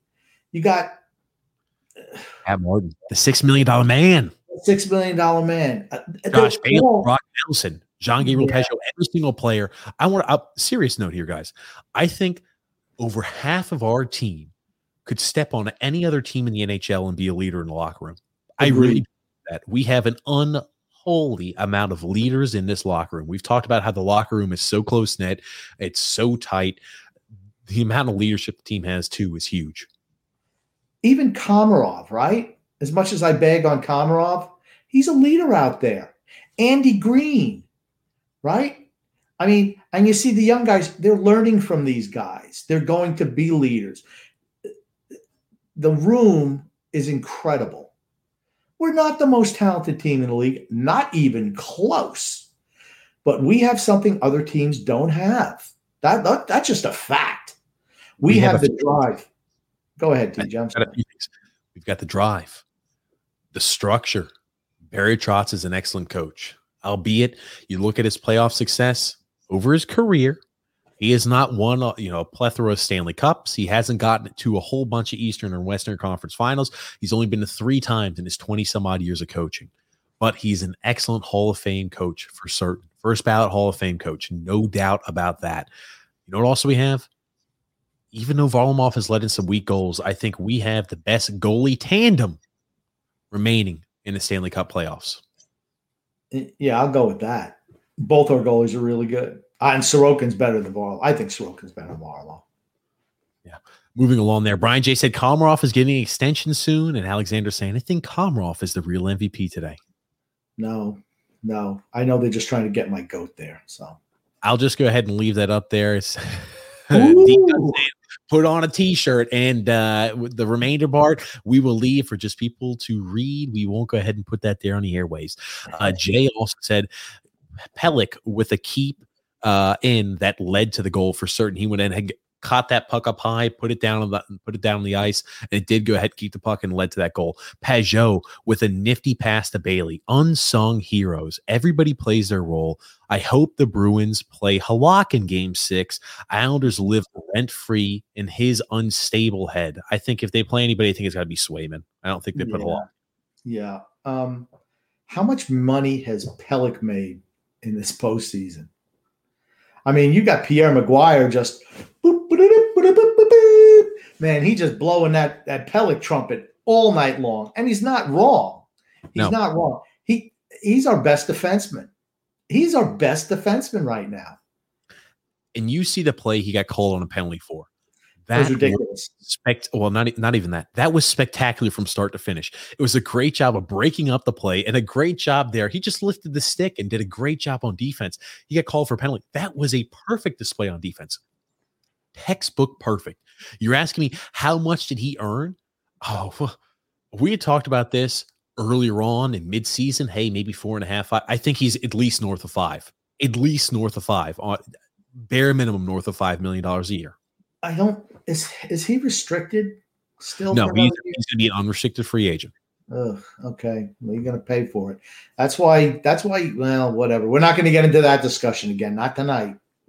Yeah, I'm about to say people don't have 15 years to go ahead and hit on that tonight. No, but he's going to be an unrestricted free agent. He's 26 years old, grumpy old man. Um, but uh, yeah, he has definitely earned himself a humongous paycheck. I'm telling you, he's going to be making north of five million dollars a year, and rightfully he, so He's outstanding. He's an absolute rock back there for us. Yeah, and I think Pulock, I think Pulock's hurt. I do think Pulock has some type of injury because his skating has been. He's always been a good skater. I think his skating is really. He struggles with turns.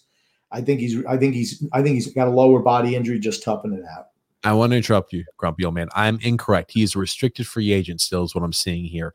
Um, I was shocked. I thought, based off the age of 26, he'd be an unrestricted free agent, but he is still going to be a restricted free agent from what I'm okay. seeing. You so. give him a five. You give him a five year deal, and you buy out. Uh, instead of trying to lowball them for a year or two, you give them a big, big contract and keep them. Buy out some free agency years. That's what you got to do. That's what the grumpy old man would do. Mm-hmm. Absolutely grumpy old man. Moving right along there. Um, The, uh, Brian B also said, "Oh shit, TJ's rocking the wife beater. I'm walking the cutoff t-shirt. I was at the gym today. What can I say? You I realize say? they're called wife beaters, right? Cutoff t-shirts. That's what I call them." They're called Anyway. wife beaters. Tom White said Varlamov will play. Uh, D Cut also saying Jersey Shore style. Oh goodness. Uh, Brian J said TJ, grow out your hair. It's getting real thin now. Ooh. Goodness gracious. I have to keep it within moderation. I, you know, the healthy median is what I'm looking for. Frank Hay also chiming in with this when the Saints come marching in. Owen Dub Owen J there says Grump, Josh Bailey's goal was a key goal. He was he had mean again, that was one that you couldn't miss, but he buried the shot he needed to bury. I think I that's probably was going to miss way the to put net. Yeah, I thought he was going to miss the net. He was right in front.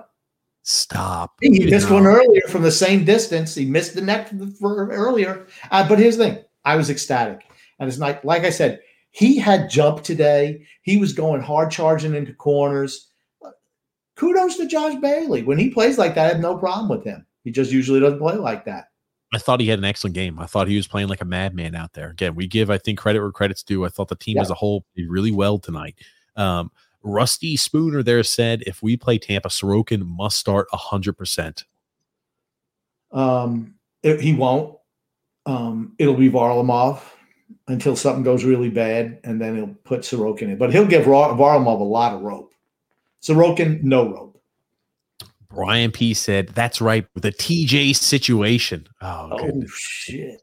Um, and, and Owen Owen J is also saying great team win for sure. Uh, yes, yes, yes. Uh, Tom White saying Mayfield was great tonight. He usually scares the shit out of me, but tonight he brought it. He's been really good in this series. Mr. M saying, How is that Taylor Hall trade working out? I, I think Taylor Hall's worked out really well for the Boston Bruins. I thought he does, I think he does a lot of small things also that go unnoticed. Uh, biggest thing though, the biggest difference here in this series has been a few different items. The Islanders have been able to capitalize on their chances. You look at the chances that the Boston Bruins have had, some golden opportunities. You look at game four, Pastrnak has that wide open chance and opportunity. I mean, he hits that shot 99% of the time. He misses, hits the post. And you look at two, right? Brad Marchand had a chance where it's almost like he was stick handling in the crease today, just couldn't put the puck on net. He had it behind. He had it behind Varlamov. Still wasn't able to put it in the net. I mean, I don't think there's been a lot of chances like that where the Islanders. I'm like, holy crap, we had a wide open net. We just missed. We haven't missed any, on any of our opportunities, and they've they've missed wide open nets the whole series. The whole series, wide open nets, and everything that we've everything, ever all our shots are well placed. Um, I don't think Rask has really let in a bad goal the whole series. Uh, but they've missed, man. They'll rue the day with all the chances they've missed.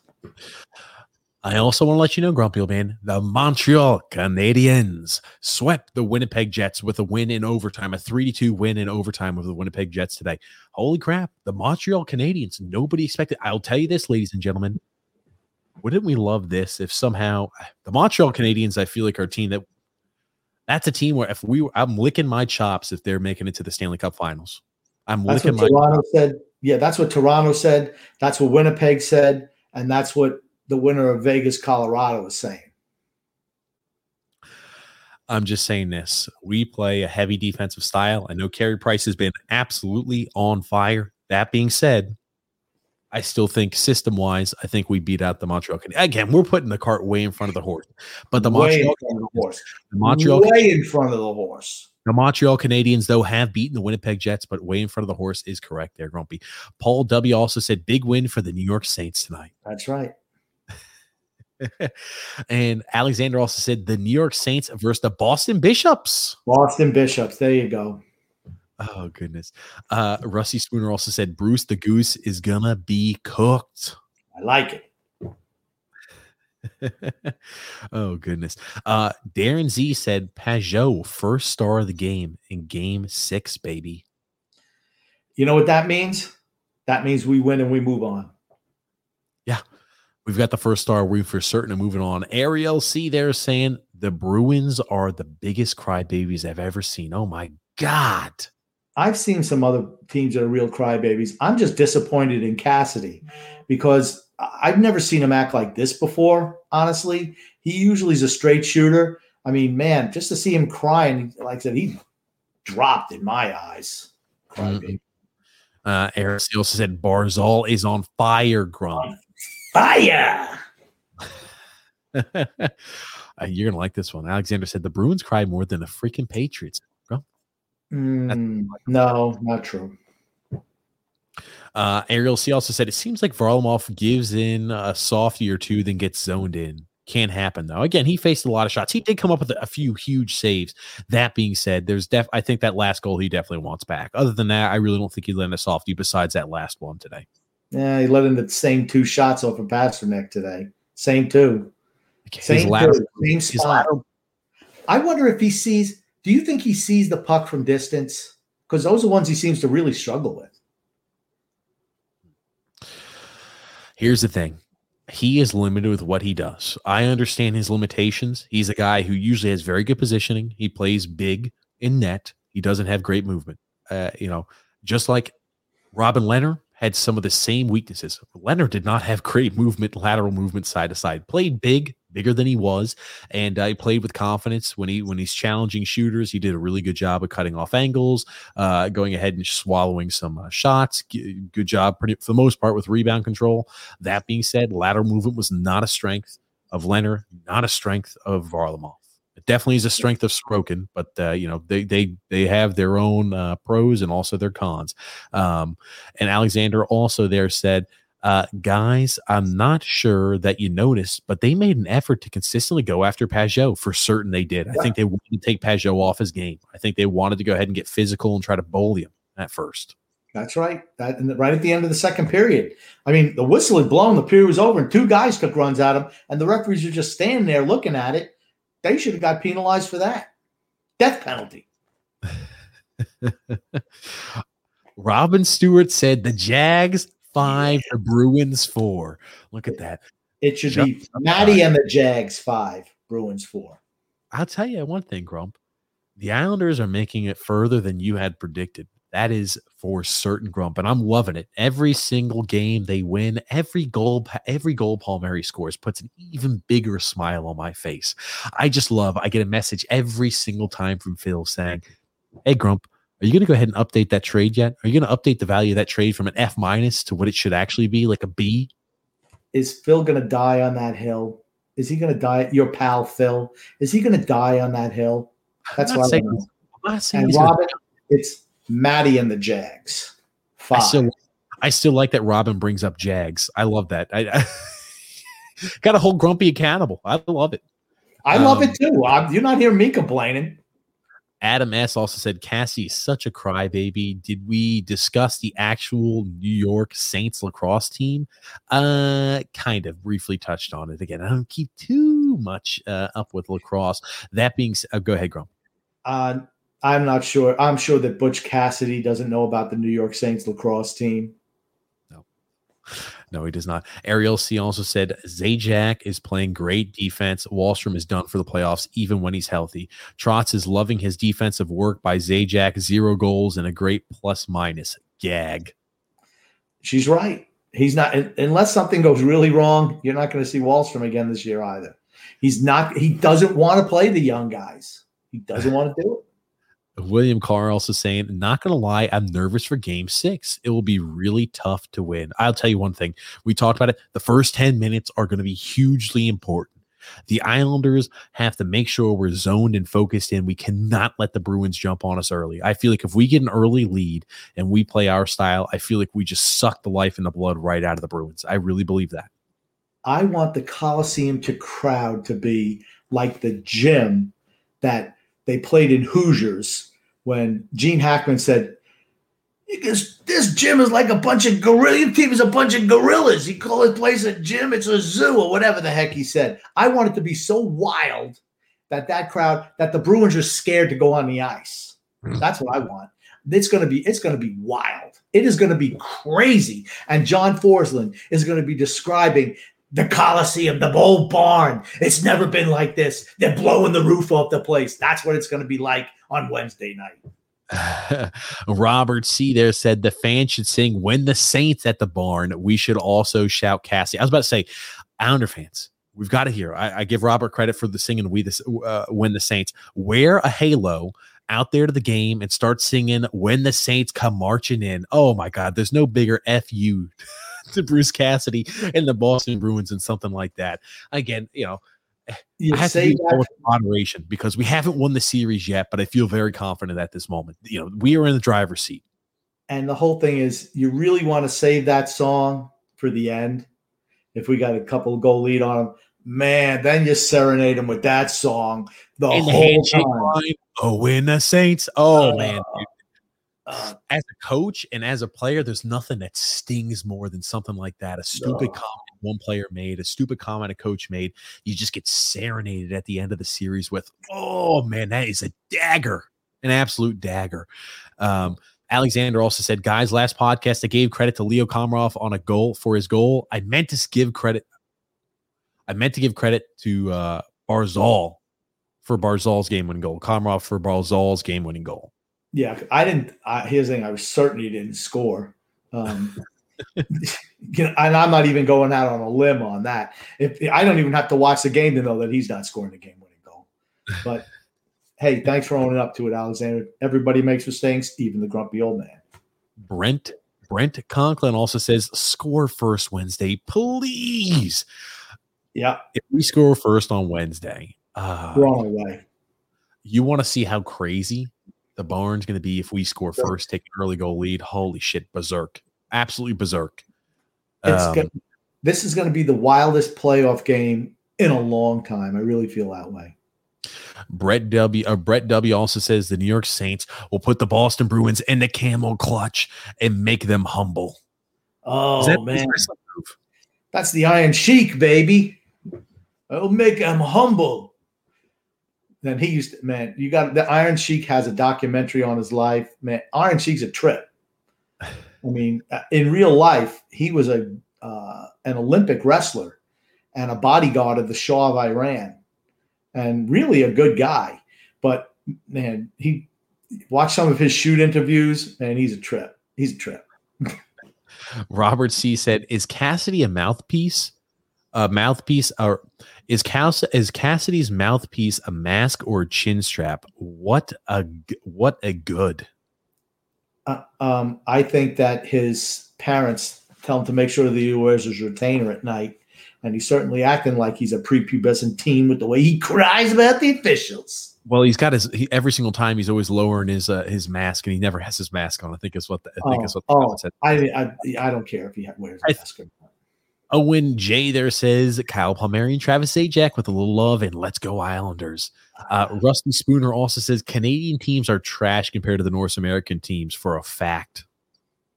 Yeah, I think you'll see Montreal getting. I mean, that's been acknowledged as the weakest, uh, the weakest division this whole year. But remember what I said: you never really know because none of the teams have played one another all year. So we could think that one team is really weak and another team is really strong. But until they play one another outside of division, we're really not going to know. This is this is going to be hey next next portion of the NHL playoffs are going to be huge. We're going to finally get to see the divisions, get some interdivisional play going on here, uh, and see exactly what divisions really were. You know, the contenders versus the pretenders this season. I know I'm getting ahead of myself, but if we play, you know, Carolina or uh, Tampa Bay, they better not take us lightly. That's what I'm going to say. I think everyone is everyone is taking the Islanders lightly. The league is taking the Islanders lightly.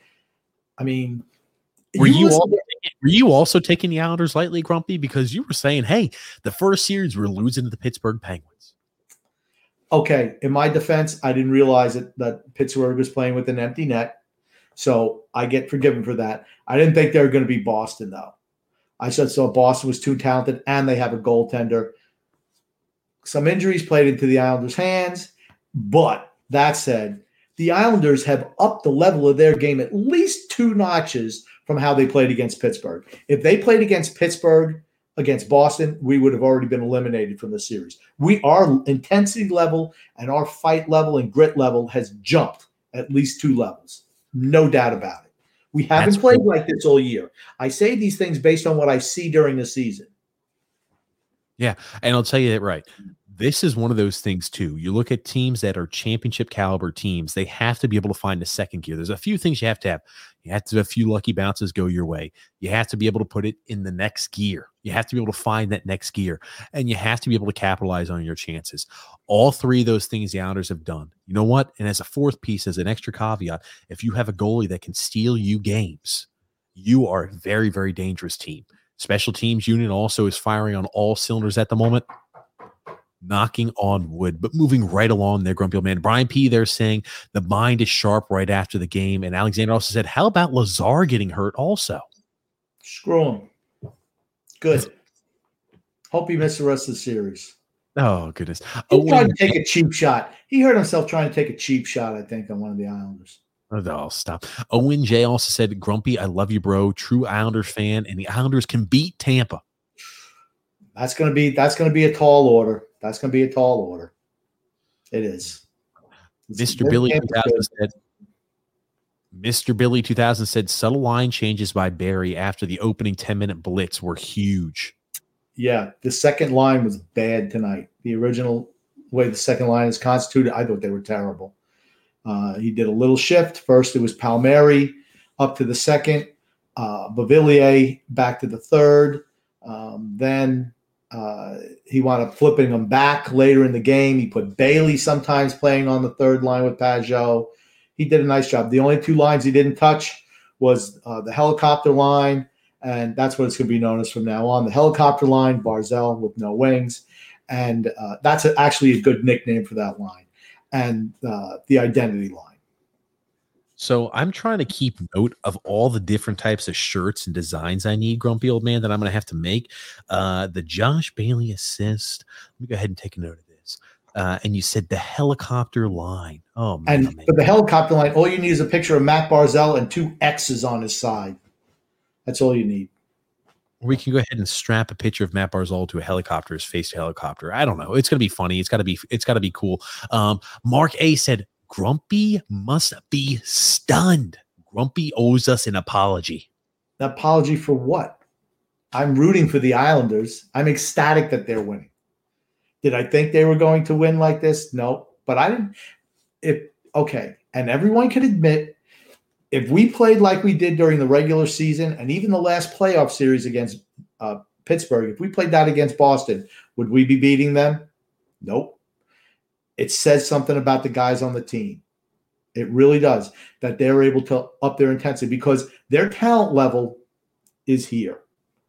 It's not great. You got Barzal, maybe Villiers, everybody else, just a bunch of Jags, but the heart, the drive, the lack of quit, that's what ups us. We are. It's not like we're going to get more talented. We're not getting more talented.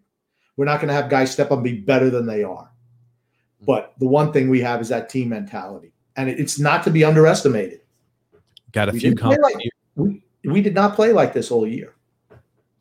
Uh, Robin Stewart also said Richie can be a difference maker, but he was invisible after the first period. It's because he sucks. Fair enough. Bruce Kingsta says, Bruce Kingsta making his return says, Where are all the Lou haters at tonight?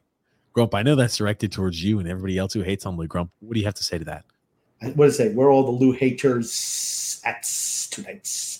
That's a nice picture, nice helmet there for Brush. He should send me one for free. I would wear it on the podcast. Uh, we're not hating. Why would we be hating on Lou tonight? He hasn't done anything stupid since last time we talked. He just wants to know where. I mean, we were passing around hate for Lou Lamoriello around the trade deadline. Um, and here's the thing, right?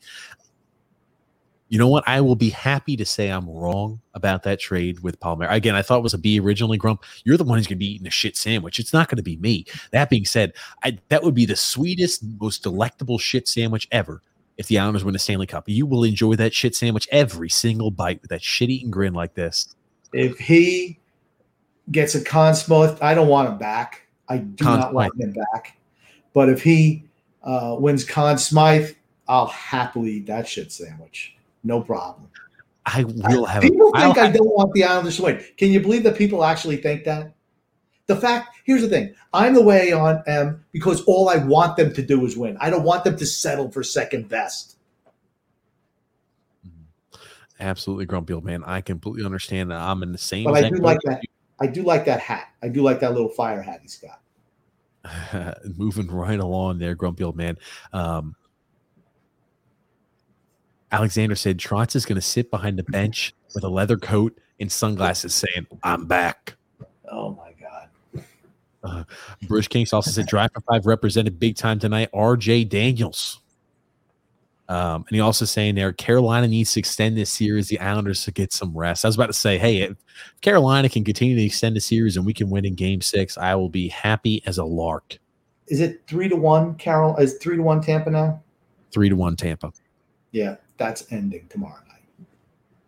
Um, Robin Stewart also said definitely going to see the Bruins snapping hard passes to Pastrnak if they expect to beat Varlamov. He's had their number all year. Yeah, uh, we have to. And here's the thing, right? What's the one thing that we're able to do in the Coliseum? We're able to match lines with uh, with that with the number one line. That's that's the biggest thing. Today we struggled Nelson's line could not keep up with them. We could never get Pageau against them. They had that. I mean, the third, the fourth line could not keep up with them. The helicopter line did real didn't really play against them much, and but we will have that advantage going into the next game. Sal P also said, "Can can Sorokin just play the first five minutes, please? Then Varlamov can play the rest of the way." Uh, Barish also said there, Bruins players better play a clean game on Wednesday. They better not come out headhunting. I really feel like they're going to, they're going to try to I won't say goon it up. I think they're going to try to be very physical the way they started today's game too. I think they're going to be a little physical, and uh, I think that uh, Bruce Cassidy's complaint there about uh, officiating or the lack there of consistency, I think is trying to be a calculated move to try to get more calls in Game Six. Hey, uh, Barry Trotz complains about uh, the uh, the face off, complain about Bergeron. He starts getting more face offs. He starts getting tossed out of more face offs. Maybe I can complain about officiating and get the same exact benefit. Well, I don't think they'll come out headhunting. I think what you might see, because I think it's going to be physical from the start. I think you might see a couple of penalties early, just to just to tamp things down, uh, aggression wise by the referees. They do that a lot if they don't want the game getting out of hand. And remember, man, those games in New York were wild physical affairs. They might just call a couple penalties early just to say, "Hey, watch yourself." That's that's what I could see. I don't see Boston coming out headhunting. That, now that would just be stupid. Robin Stewart also said Rask was ordinary tonight, so that helped. And uh, going to seven games, I'm afraid to say. Ooh, I, I, hope, hope not. not. I hope not. I worry. If we go seven games, I'm worried. I really think we close it out in game six. I think we close out at the barn on Wednesday. And again, we'll be going live after Wednesday's game as well, Grumpy Old Man. And, and for everybody who's listening to the live stream, we'll be going live after Wednesday's game. Without a doubt. From here on out, we'll be going live after every single Islanders game, ladies and gentlemen. We're in the last push. When we get to the Eastern Conference Finals, if we do, might be putting the cart in front of the horse. But if we get to the Eastern Conference Final, same exact thing. We'll be going live after every single game, as well as Stanley Cup Finals. Be going live after every game too, Grump. Man, that'd be great, wouldn't it? I'd love it. I said if we win the Stanley Cup, I will. If they're going to hold a parade, I will be there at that parade. Ooh. You don't insane. I'll try to find a way to get the tickets too. I mean, how often can we say that the Islanders are in the Stanley Cup Finals? Uh, Bruce also said there the Islanders' speed woke up in the middle of the second period. Um, I don't know about that. I will say that our second periods have been better in this playoff series than they've been all year, and today was no difference. But I don't. I think the fact that the Bruins took some bad, ill-advised penalties, and we were able to convert on the power play I mean, that was the key to the second period. Also, a comment there from Alexander saying Barry Trotz with some sweet chin music to Ooh, Bruce. Little, little Shawn Michaels reference, Heartbreak Kid. Oh, I was about to say, man, that is. I mean, old... talk about an talk about an in-ring performer. Was anybody really as good as Shawn Michaels historically? I mean, he's fantastic. Absolutely, he was. Uh, 19 shots, but all our goals were in the kitchen. Yeah. Mark, Every I mean, Oh, what's, what's this apologize, Grumpy? How many times does he want me to apologize? What am I apologizing for? That's the second time. Is that the second? It was. Did he not want me to? Did he want me to apologize? How many times? This guy, Mark. I love you. He wants you to say. He wants you to say that the Islanders have outperformed your expectations so far. If they win this playoff series, they've outperformed my expectations. Oh goodness gracious! Uh, Adam M. There, it seems like just moving the moving the goalpost, Grumpy. But Adam M. says Varlamov is a guy, amazing saves. Just stay with him. And he's well over thirty, so he's not going anywhere. Uh, Frank K. There says the curse of Tim Thomas may live if we eliminate Boston again. Rask seems to find a way to choke usually. I don't think he choked. I don't think he choked today. He's hurt. He's absolutely hurt. You can tell his mobility is not what it's been. no, I, will say that uh, he's again. No, I don't think he's cost them any games. He hasn't. I mean, like I'll say, game four, he made a few spectacular saves, but you can tell again, at least with you know everything that's coming out of Boston, they're saying, "Hey, he's banged up. He's this. He's that." You have to wonder, hey, did they just roll with Swayman in game in game six? Um, uh, Swayman wasn't really tested tonight. He got beat by the Nelson goal on his first shot. Um, I'm gonna let you know something. Swayman's good. As I told you, as we were looking at this beforehand, when they went to, uh, I think they went to the Coliseum before our last podcast, right? I wonder what a crazy atmosphere does. Jeremy Swayman played very, very well for the University of Maine, played well for the Providence Bruins this year, and played well for the Boston Bruins. That being said, uh, you wonder how he reacts in a crazy environment. You've never been to the Coliseum before, brother. We're gonna rock your world. Brian P also said Grump rocking some WHA knowledge. Nice. Yeah, uh, man. Good old days. REC, they're saying system over talent. Mm. I'll throw one caveat in there. If you say system and heart over talent, I agree with you every day of the week. That's one of the biggest things and biggest issues. You can have all the talent in the world. If you don't have the heart, you don't have the extra gear, uh, you're never going to be successful come playoff time. True. Yeah. Uh, Paul D also said the New York Saints uh, was a lacrosse team that played at the Coliseum, Grumpy. Yeah, Bruce, uh, Bruce Cassidy didn't know that. No, I'm going to say probably not. Uh, Matthew Astaire said, Hey, TJ, hey, grumpy old man, another great win tonight. Yes, sir. Owen J said Islanders will beat Tampa in six. Holy crap. Owen is saying, hey, we're, we're, we're bypassing the Boston Bruins. I think we will, but he's giving the Islanders a victory over the Tampa Bay Lightning in six games. Oh, man. Oh, Owen J might be, he might be uh, trying to be Grumpsterdamus part two. Is that right? I'm surprised he didn't say over Montreal in five over Montreal in the Stanley Cup Finals, right? Mm-hmm. Oh goodness, grumpy old man. Oh goodness gracious. Um, David or uh, D Cut said, um, by the way, Bellows changed his number to eleven. Took warm up Saturday night. I guess he that will be his new number in Seattle. He's a guy I protect. I'm protecting him. Mike's when my expansion protection list comes out, I'm guaranteed he's on it. Tom White there says Eberle scoring is hopefully the spark he needs to get going. I'd like would have liked to see him score on the other semi break that he had coming instead of missing the net.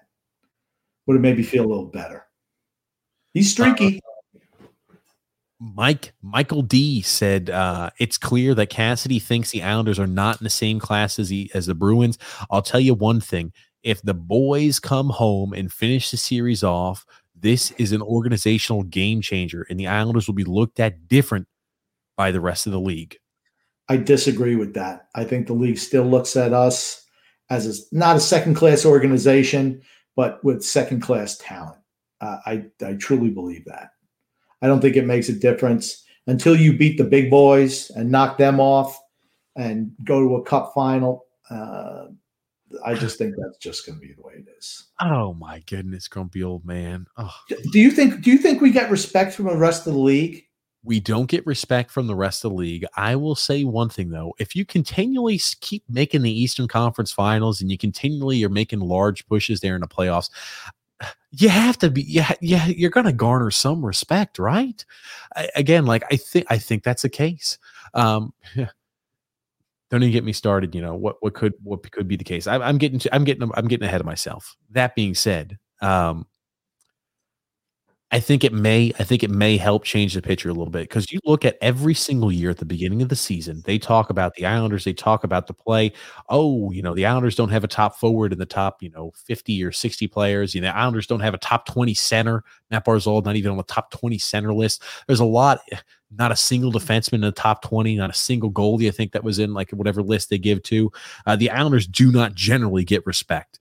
And uh, I think this may be the start. You beat Boston here. You show, hey, we're not pretenders. It wasn't just a bubble. It wasn't just because of the bubble. You know, we have the ability to continually make it to the Eastern Conference Finals. They prove our thinking wrong. They prove your thinking wrong. Again, if you make the Eastern Conference Finals in back to back years, you're a Stanley Cup contender, Grump. I don't think there's any way you can argue against that. We don't get the credit we deserve because we're not an exciting team. We don't have a whole lot of exciting players we don't have an enjoyable style to watch. That's why we don't get the credit we deserve. Mm-hmm. Period. Grumpy old man. Um, and then we go ahead and get Tom White saying Selke can or not play by the rules. Everybody else has to for certain. Yep. Carte blanche means unconditional authority. Blanche, blanche, blanche, blanche, not carte blanche. Oh, sorry, carte blanche. I'm glad that John P of higher education lets me know there. Carte blanche, unconditional authority, full discretionary power. I learned yeah. something. I got a new word I can go ahead and a new, a new phrase I'm going to go ahead and try to use tomorrow. Oh God. oh goodness gracious. Hey, Ari's also saying again, system over talent. Uh, moving moving right along though. Um, Owen J also saying glove side has been paradise for us. Yeah. Yeah. Thank you, Tristan Jarry. You know, I heard the Rask call. It says, "How do you need to stop the Islanders? Just do what I did, to Tristan. Tristan." That made no sense, Grump. I think you botched that, or I was. I, I maybe I got. I maybe got the, some uh, disconnection on my side. But the Zoo Band said, "Holy crap! The last five minutes felt like an hour. So pumped! Great job as always, gents." Yep, that last five minutes and twelve seconds was a nail biter. Adam S said, Grump, show us your shirt. Deal with it. I'm shocked you I got, the shirt when I, was, I, I got the shirt when I was managing the nine and 10 year old Pickles team. We let the kids name their baseball team, and they were young, they were babies. I mean, babies. You know, there's nine and 10 year olds, and there's babies. They, I consider them, you know, they were young, young, young nine and 10, if you know what I mean and you know we let them uh, we knew our uniforms were going to be green and first they wanted to be named the grass and i'm like no i you know i don't need to you know have a joint as our you know team mascot or something. So they said how about pickles? I'm like fantastic. And the guy who was my assistant said this he saw this shirt and it was me. It was perfect. Deal with it. Perfect. Perfect for me. Nice background there, Grump. Uh, Matthew S. also said Pastrnak is going to be is going to see that missed opportunity last game in his sleep. Told you. It was early in the game. Like I said, it would have been worse if it was in overtime or at the end of the third period.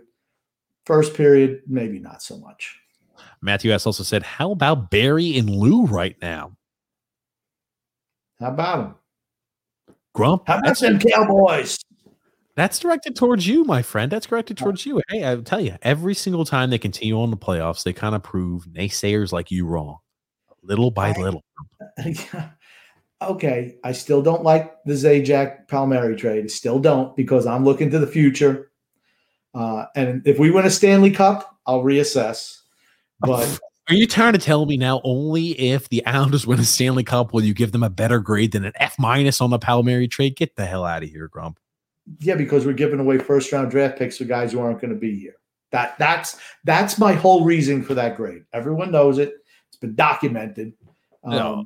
That's Lou and Barry Still wants to play those old guys as long as the old guys play well. Barry, good job. I don't like how he has a short leash on the young players. That still drives me crazy.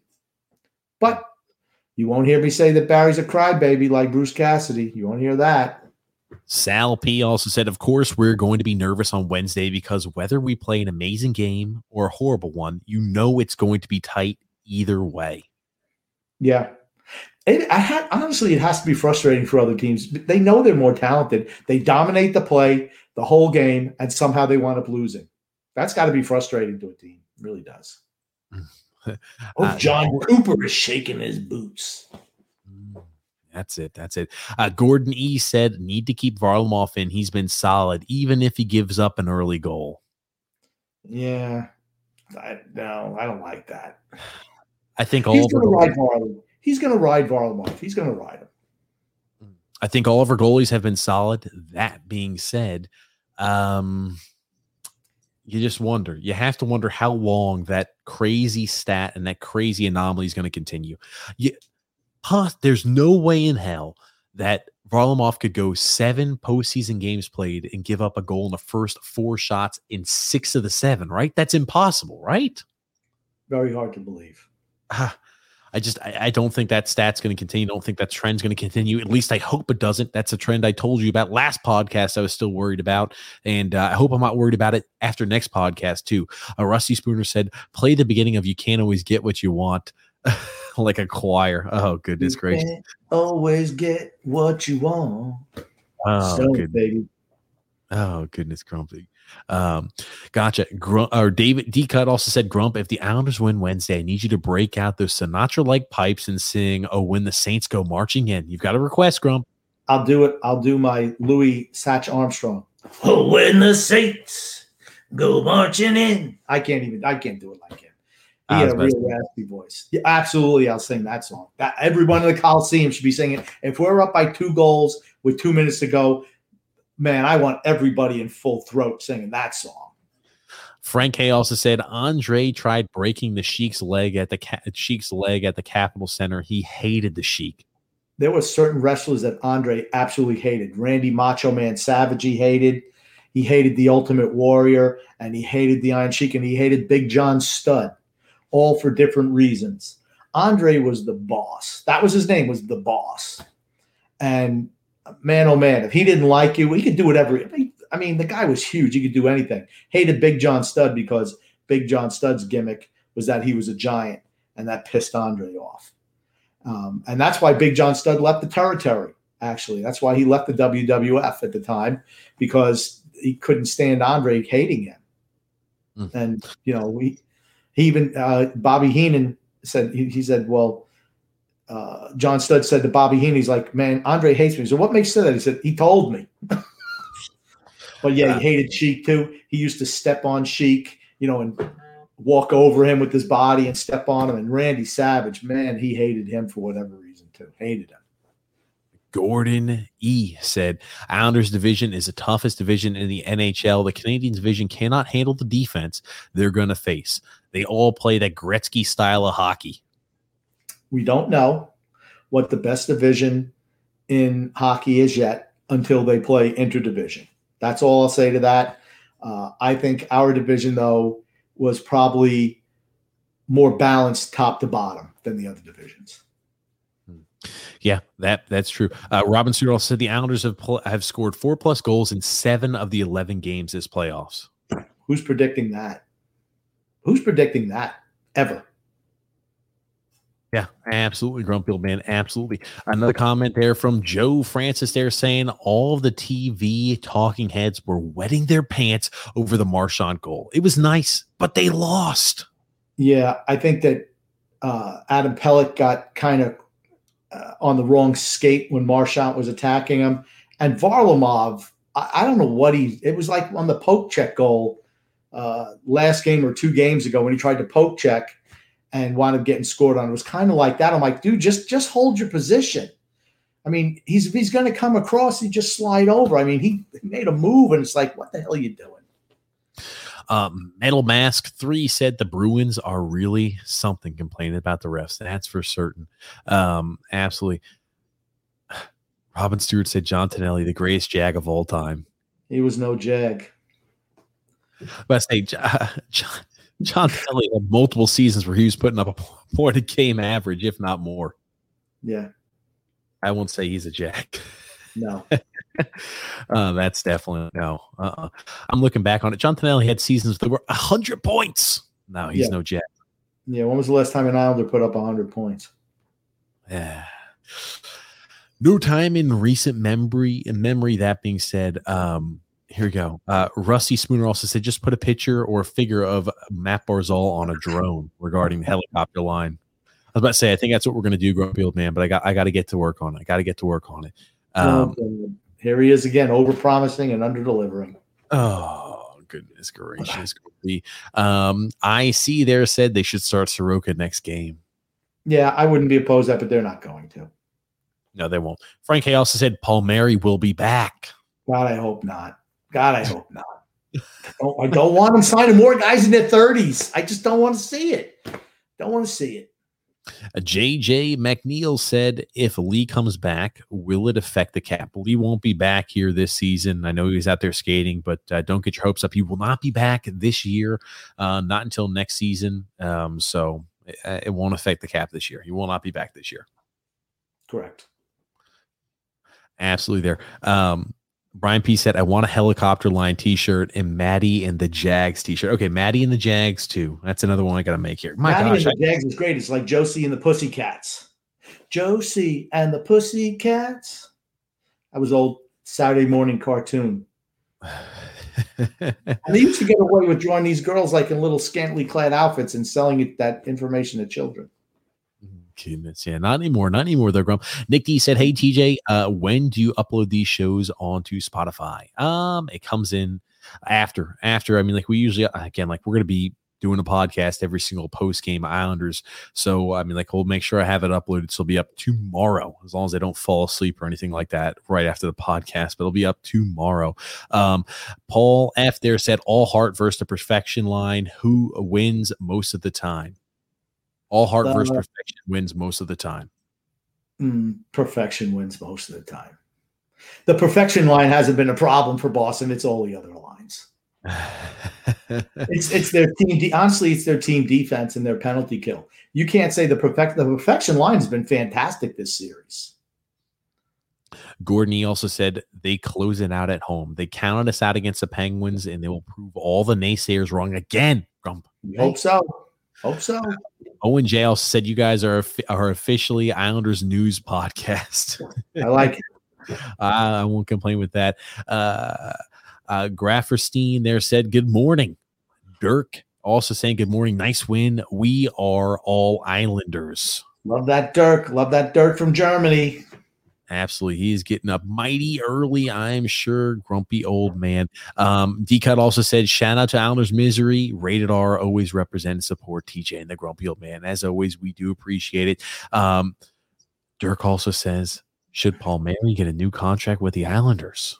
Oh, I would. I'm surprised Dirk would even ask this question since he's a big fan of Simon Casper Holmstrom. He expects him to be up next year. We don't need Palmieri. We got Simon Holmstrom in the wings just playing yeah. with the dirt. Uh, I, I really hope they don't sign Palmieri back. I don't want to sign guys in their 30s to long term deals. Have it's not the way to be good in the, you know in the long run. Just not. Adam S. also said, It makes me sick how big TV looks at us like we're nothing. We're an amazing organization. Uh, what's with the major networks favoring other teams? I think it's because we're no longer a blue blood. We've been hideous for a lot of years.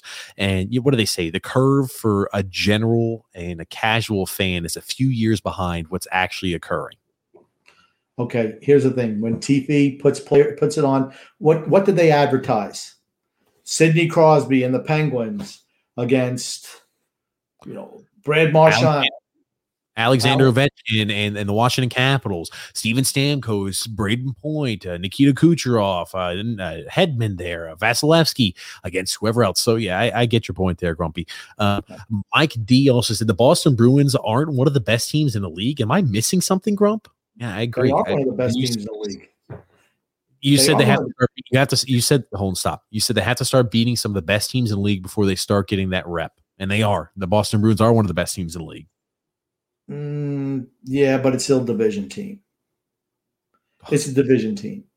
I, I, mean, I think I think Boston is one of the best teams in the league, but they'll push the narrative. Boston was injured, this, that, and the other thing. They don't. We don't get that respect because we don't have. Matt Barzal's our only star, and Barry Barry stifles his offensive creativity. I mean, if they let him go crazy out there, he'd be one of the big stars in the league. That that's what he would be, but that's not what we do with our system. We are not exciting to watch on television. People don't want to watch us because there's not going to be a whole lot of goals scored. They'll put Colorado and Tampa on every night of the week, Florida, any of those teams. They want action. They want goals. That, that's what TV wants. If you want people to watch, they don't want to watch a one nothing game. They want to watch a six five game. Decon also chiming in saying can't go through can't go through an entire episode without mentioning Casper and the three amigos and the fire hydrant. We've had the fire hydrant broken out a few times. We've got Casper. Uh, no need for the three amigos today, Grump. I feel like no need for that right now. I did, um, I did not bring up. I did not bring up uh, Kaliyev, McMichael, or Tomasino today. I did not bring them up. Oh, glad you happened to go ahead and get a cheap pop right there. Pathetic as always, Grump. Owen J saying there, Boston hasn't given us credit, and we've been showing out through the whole season. Yeah, Boston, and even tonight. I mean, every single game, you know, we were better. We were way better. We just didn't get the bounces. We got bad calls. We were the better team. And you know what? They were the better team overall. But, you know, the one thing that counts, I don't care how pretty you look or how good you look. When you look up at that scoreboard and it says Maddie and the Jags five, Crybabies four, that's all it needs to be said. Brian M saying, I hope we re sign Palmieri. He's picked it up in the playoffs. I'll tell you this much. It was a good point brought up by Phil unless they let him keep the beard, I'm just not sure. It seems like he's Samson. When he's got the beard shaved, he doesn't play all that well. He's growing out the beard, the playoff beard, and you see the productions through the roof. We need to have a little slight change. You know, give us one exception, allow Kyle Palmieri to keep his beard through the regular season, and maybe you could sail me on that we need to keep Palmieri. You know why Lou makes them all shave beards and keep their short their hair cut short short? He wants to Are run it like. You, do you need a drink? What you seem so tongue tied right now, Grumpy. I am. I haven't had anything to drink. You notice I haven't had anything to drink. But here's the thing, right? Go ahead, chug out of that fire hydrant. My God. And you know something? I've seen the fire hydrant. T- people don't realize how big TJ is. And if you saw how big he was, you'd realize how big the fire hydrant is. I mean, he's like six foot four, and I mean, he's big. And uh, you look at the fire, most people got to use two hands on that thing. I mean, you know, but what I'm saying is, you know, Lou wants to run the Islanders like a military organization. And in the military, you know, they shave everybody's hair, no facial hair. They want everybody to be the same. They don't want any outliers. And that's the way that they want to run the Islanders. That's why they struggle with Matt Barzal being so good. He doesn't fit into their mold of Jag. Their mold. Absolutely their grumpy old man. Um, and then Robin Stewart said Marchand beat Pulock on the first Bruins goal. Maybe there's something about the lower body injury. Yep, as Grumpy was saying there, there definitely might be something. Maybe he possibly is banged up. Uh, Brian P said Leo Komarov is a Jag. LOL. Uh, Brett W also saying Tonelli definitely no Jag. Uh, should be in the Hall of Fame also. Um, we got a comment here from Metal Mass 3. They're saying, impressed by Beauvillier, fast in generating chances and throwing his body around. I'll tell you, he started off a little shaky at first this game, um, but he definitely did bounce back in a big way. I thought he did a good job there setting up offensive chances here the remainder of the game. True. Struggled early, regrouped, played better at the second half. Brian M. There saying, is Leddy hurt? He sure has been lazy and slow. No, I just think that's how Leddy usually plays. He's a lazy, slow that really drives me insane sometimes. That you're exactly right. He just kind of loafs back there and it's like, damn, move your legs, son. These guys are coming hard at you. he's Paul not been good. He's not been he's not been good the entire playoffs. He's not been good. No. Paul F also saying power play was insane. If they would have scored on the last one, I think the world would have come to an end. Yeah, they remember they were the Islanders there on the last power play. It was pretty sloppy. Dirk is chiming in again saying, wait and see with Simon Holmstrom. You will be positively surprised, Grumpy. He says it all the time. You're going to be surprised. I hope we're surprised about Simon Holmstrom. Uh, yeah, I hope so too. And I want Dirk to call me out when he is. Absolutely. I was about to say every single time, if he's having great seasons, we're just going to have to have Dirk remind us every single time. Remember when you used to shit talk on Simon Holmstrom? Well, look at this, Grumpy. Dirk is the number one Simon Holmstrom fan. Without I think he's got a few jerseys. I think he has a few Simon Holmstrom jerseys already too. Well, he's he's he's he's the whole he's everybody for Simon Holmstrom. He's the leader of that fan club for certain. Oh, nothing wrong with that. Paul Lamp also said the Islanders get no no national respect, and we like it that way. Uh, we are always the underdog, and we thrive on that. True. Rusty Spooner saying good night and great job, TJ and Grumpy Old Man. We do appreciate it here. Um, Michael D also said maybe we should fire Barry and bring back Weight so Barzal can score 60 goals a game and uh, we lose about 50 games a year, Grumpy. You're all over the map. Um, no, that's not what I said. What I said was that Matt Barzal, to be truly recognized as a great talent, would be better off served playing on another system. That's what I said. And here's the thing, right? Team success and winning a Stanley Cup is always more important than individual accolades. But could you imagine yeah. a guy like, could you imagine a guy like Draisaitl playing for the Islanders? The point production would be nowhere near what the point production for the Edmonton Oilers are. It doesn't matter that he wouldn't be getting the team accolades, but he gets the individual accolades because he puts up those gaudy video game S type numbers. I think that's the point Grumpy Old Man makes. And again, like, yeah. you know, I don't think anybody's advocating towards bringing back, you know, um, Doug Weight and having that unbelievably hideous defense where he gave up the most goals and uh, what was it, 300 plus goals in a regular in a, in a normal season, which is unfathomable. Some crazy number like that. I, there's nobody who's saying fire Barry Trotz at the moment. Nobody. No. no, I mean, you know, you could also put Matt Barzal on the Colorado Avalanche or the Vegas Golden Knights or the Tampa Bay Lightning or the Carolina Hurricanes. They're all really good teams too. And his game would absolutely shine on teams like that. And he'd be fan, and he'd be no, he'd be a superstar around the league. He has that much ability. What all I'm saying is that playing on this team, he's never going to be recognized as truly great as he really is because of just of the system. It's the reason why a lot of Islander fans blame him and say that he's not a superstar caliber player. if he played on any other if he played on any other team in the league, and again, I'm saying one of those high octane offensive types of teams, he would be averaging over a point a game and he would be considered a superstar caliber player. Every single year he'd be putting up 80 plus points. There's no doubt in my mind. Yeah. Uh, again, I don't mind at all that he plays on his team. I love him on the team, but he just is a different. He's a different caliber player than you, you expect on this team. Uh, that being said, D Cut also saying there, Trotz over Cassidy, bald over the Kendall hair every day of the week. Um, Mario also saying there, if Suzuki and Caufield played for Trotz after the game they played Sunday night, they would have been benched and ne- and then scratched, never to be seen of again. How dare they make themselves into offensive threats? Well, it's the truth, though those guys they're not what they're looking for here. We don't it's not we're not looking for offensive talent. We want guys who play a structured system. A guy like if I think if um Lamoriello had a, a chance to trade Mark Stone for Matt Barzal, he'd do it in a second.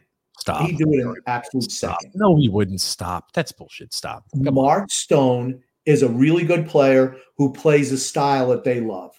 He would absolutely do that. That's insane. No, they would not. I, that I, you make a lot of outlandish comments. That might be one of the worst comments I've think of.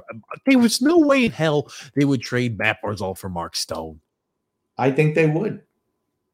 Uh, Mark Stone's a really good player. You're selling him short.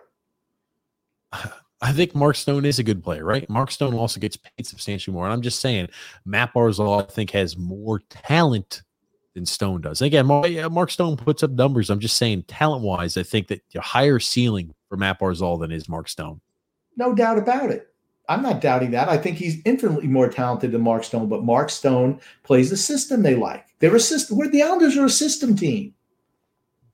They are. They'd love him. I'd love him on this team not at the expense of Matt Barzal, but Gordon, Gordon E. They're saying, Grump, who do you see going to Seattle? Who should we fight to keep? Oh man, that's an off-season question. We're not going to get off-season too season question. Off-season question. Go ahead and give them one quick answer. Who do you think they're going to keep? Who do you think they're going to get? It's it's uh, Kieffer Just keep the answer short and sweet, Grump, because we're about two hours and thirty minutes, and uh, we're going to keep try to keep it a little short here. So we're gonna I'm going to put you on a timer, Grump. Off season. I'm waiting to the off season on that. I, I want to protect all the young guys. I want to expose the old guys. Uh, Robin Cyril said Lou makes them shave in the regular season because you have to earn it in the playoffs. Once you're in, You got whiskers, it means something to look in the mirror. It gives you focus. I don't dislike that. Again, I just think it's like Samson. Uh, Kyle Palmieri needs to keep his beard in order to play. Uh, moving on there, though, uh, Alexander says Tua is a jag. Uh, by the way, Robin Strudel says, by the way, trivia question which team started the playoff beard tradition? Wink, wink. It was the Islanders. That's uh, right. It was the Islanders. In case anybody didn't know there. Um, Brian M also saying, who do you think is the MVP for the Islanders so far in the playoffs? Oh, man, that's tough. That's tough. I don't think there is one. I don't think there's one player who you could say he's number one. Can't. Sorokin was fantastic in the first series. Barzal has been fantastic in the second series. Varlamov, Varlamov has been good in stretches. Usually the goalie gets more credit than they deserve. I'm going to tell you who it wasn't. It's not freaking Josh Bailey. That much I can tell you. Well, Grumpy moving right along there. Paul F said, since the Oilers are in need of defense, how about Leddy for McDavid? LOL. We can throw in Lollipop as a kicker. Oh, goodness gracious. Um, moving right along there. Sounds like you're writing there for Eyes on Isles. Uh, Dirk C. Uh, Dirk is also giving me an update. TJ update there on Seider. Uh, did great in the World Cup. The Red Wings will be happy with him next season. I was about to say, you want to talk about a guy who's going to be one of those top tier defensemen for years to come. Seider is. Keep your eyes on that there, ladies and gentlemen, for the for the Detroit Red Wings. Um, uh, Metal Mask also said exactly. Tavares went to Toronto and scored more points, but still not winning. Exactly. I think that's kind of what it comes down to. Okay, in in his defense and in Toronto's defense, losing him really hurt their team. It really hurt their team uh, competitive wise against Montreal. They're better than Montreal, but I think losing him really, you know, he's one of their top two, three players. I mean, you can't deny that. And losing him the way they lost him, that's tough. I know you're gonna like this. Uh, if Barzal played in any somewhat decent offensive system, uh, he would be there in the likes of McDavid and Matthews. Trotz makes Barzal look pedestrian. D Cut says there Mario hates Trotz because he didn't sign his Isles lunchbox a few years ago. Oh, jeez. Okay, I will say to Mario, not McDavid. But Matthews, yes, certain. He's just as good as anybody. He'd be just as good as anybody on Toronto, um, but not not McDavid. Uh, Robin Stewart also said, "I love Mark Stone, but Barzal is learning how to win, just entering his prime." Don't misunderstand what I said, please. I didn't say I want that. I want Matt Barzal. I just wish they'd loosen the reins on him a little bit and let him and get a winger so we have a line that can actually score consistently. That's what I want. Uh, and then Matthew Esther said Stone would have been here if we didn't have Jean Gabriel Pageau. I think Stone went first, didn't he, to Vegas? I thought that's what happened. I can't remember. It was long ago, grumpy old man. And my main, my brain, my brain at this time at twelve thirty at night is getting a little weary on a Monday evening, Grump. So again, we're about two hours and thirty minutes in. Is there anything else you want to say before we wrap things up here today, Grumpy? Um, I just want to say once again, thank you to everyone for the condolences. Thank you, seriously, really appreciate it. Uh, and I will say uh, once again, love and laughter to everyone who listens and even those who don't from TJ and the Grumpy Old Man. Thank you, Grumpy, again for being on here tonight. I will thank everybody again there for the support there, the community. We really do appreciate that. Also, again, guys, just a reminder we'll be going live after every Islanders game the remainder of the postseason. So, yes. uh, Grumpy Old Man and I could be in for an absolute gauntlet if the Islanders make it seventh. I mean, like, yeah, man, Grump, we talk about a lot of shows. Could you imagine squeezing in I mean, the maximum we're looking at is another, goodness gracious, another 16 shows in the matter of three or four weeks. Holy crap. You want to talk about an absolute schedule. We'd be almost podcasting every other day, Grumpy. And I wouldn't complain about it one bit. I think this is a chance uh, to go ahead, and provide some content that people want. They, you know, after these games, hey, the Islanders keep chugging along. I, you know, you won't see me complaining. Um, but I want to thank everybody for tuning into the live stream and the podcast. Um, we do appreciate again the support. We do appreciate everybody go ahead and chiming in there with their comments, questions. Um, again, Grumpy Old Man and I love the Islanders. We love being able to talk with this community. Um, and that also being said, if you like what we do, like the Grumpy Old Man myself, and you also wanted to go ahead and follow what we do on a general sports podcast, which is on Thursday evenings, you could follow us at TJ and the Grumpy Old Man on YouTube, Facebook, or Twitter. It's in the uh, description link below. So if you wanted to follow us regarding sports talk in general, it's a lot shorter of a podcast, about an hour, but it is more fun and high octane of a podcast, believe it or not, than this podcast. Grump, is there anything else you wanted to say before we wrap things up here today? No, just thank you everyone from listening. We really appreciate it. And thank you again. Thank you so much to listeners, guys. Uh Islanders on to game six on Wednesday. Hopefully, we're going to be coming at you guys live after the Islanders game six with a huge win and an advance to the next round of the playoffs. Grumpy, I'll be excited. That's for certain. One game away. One game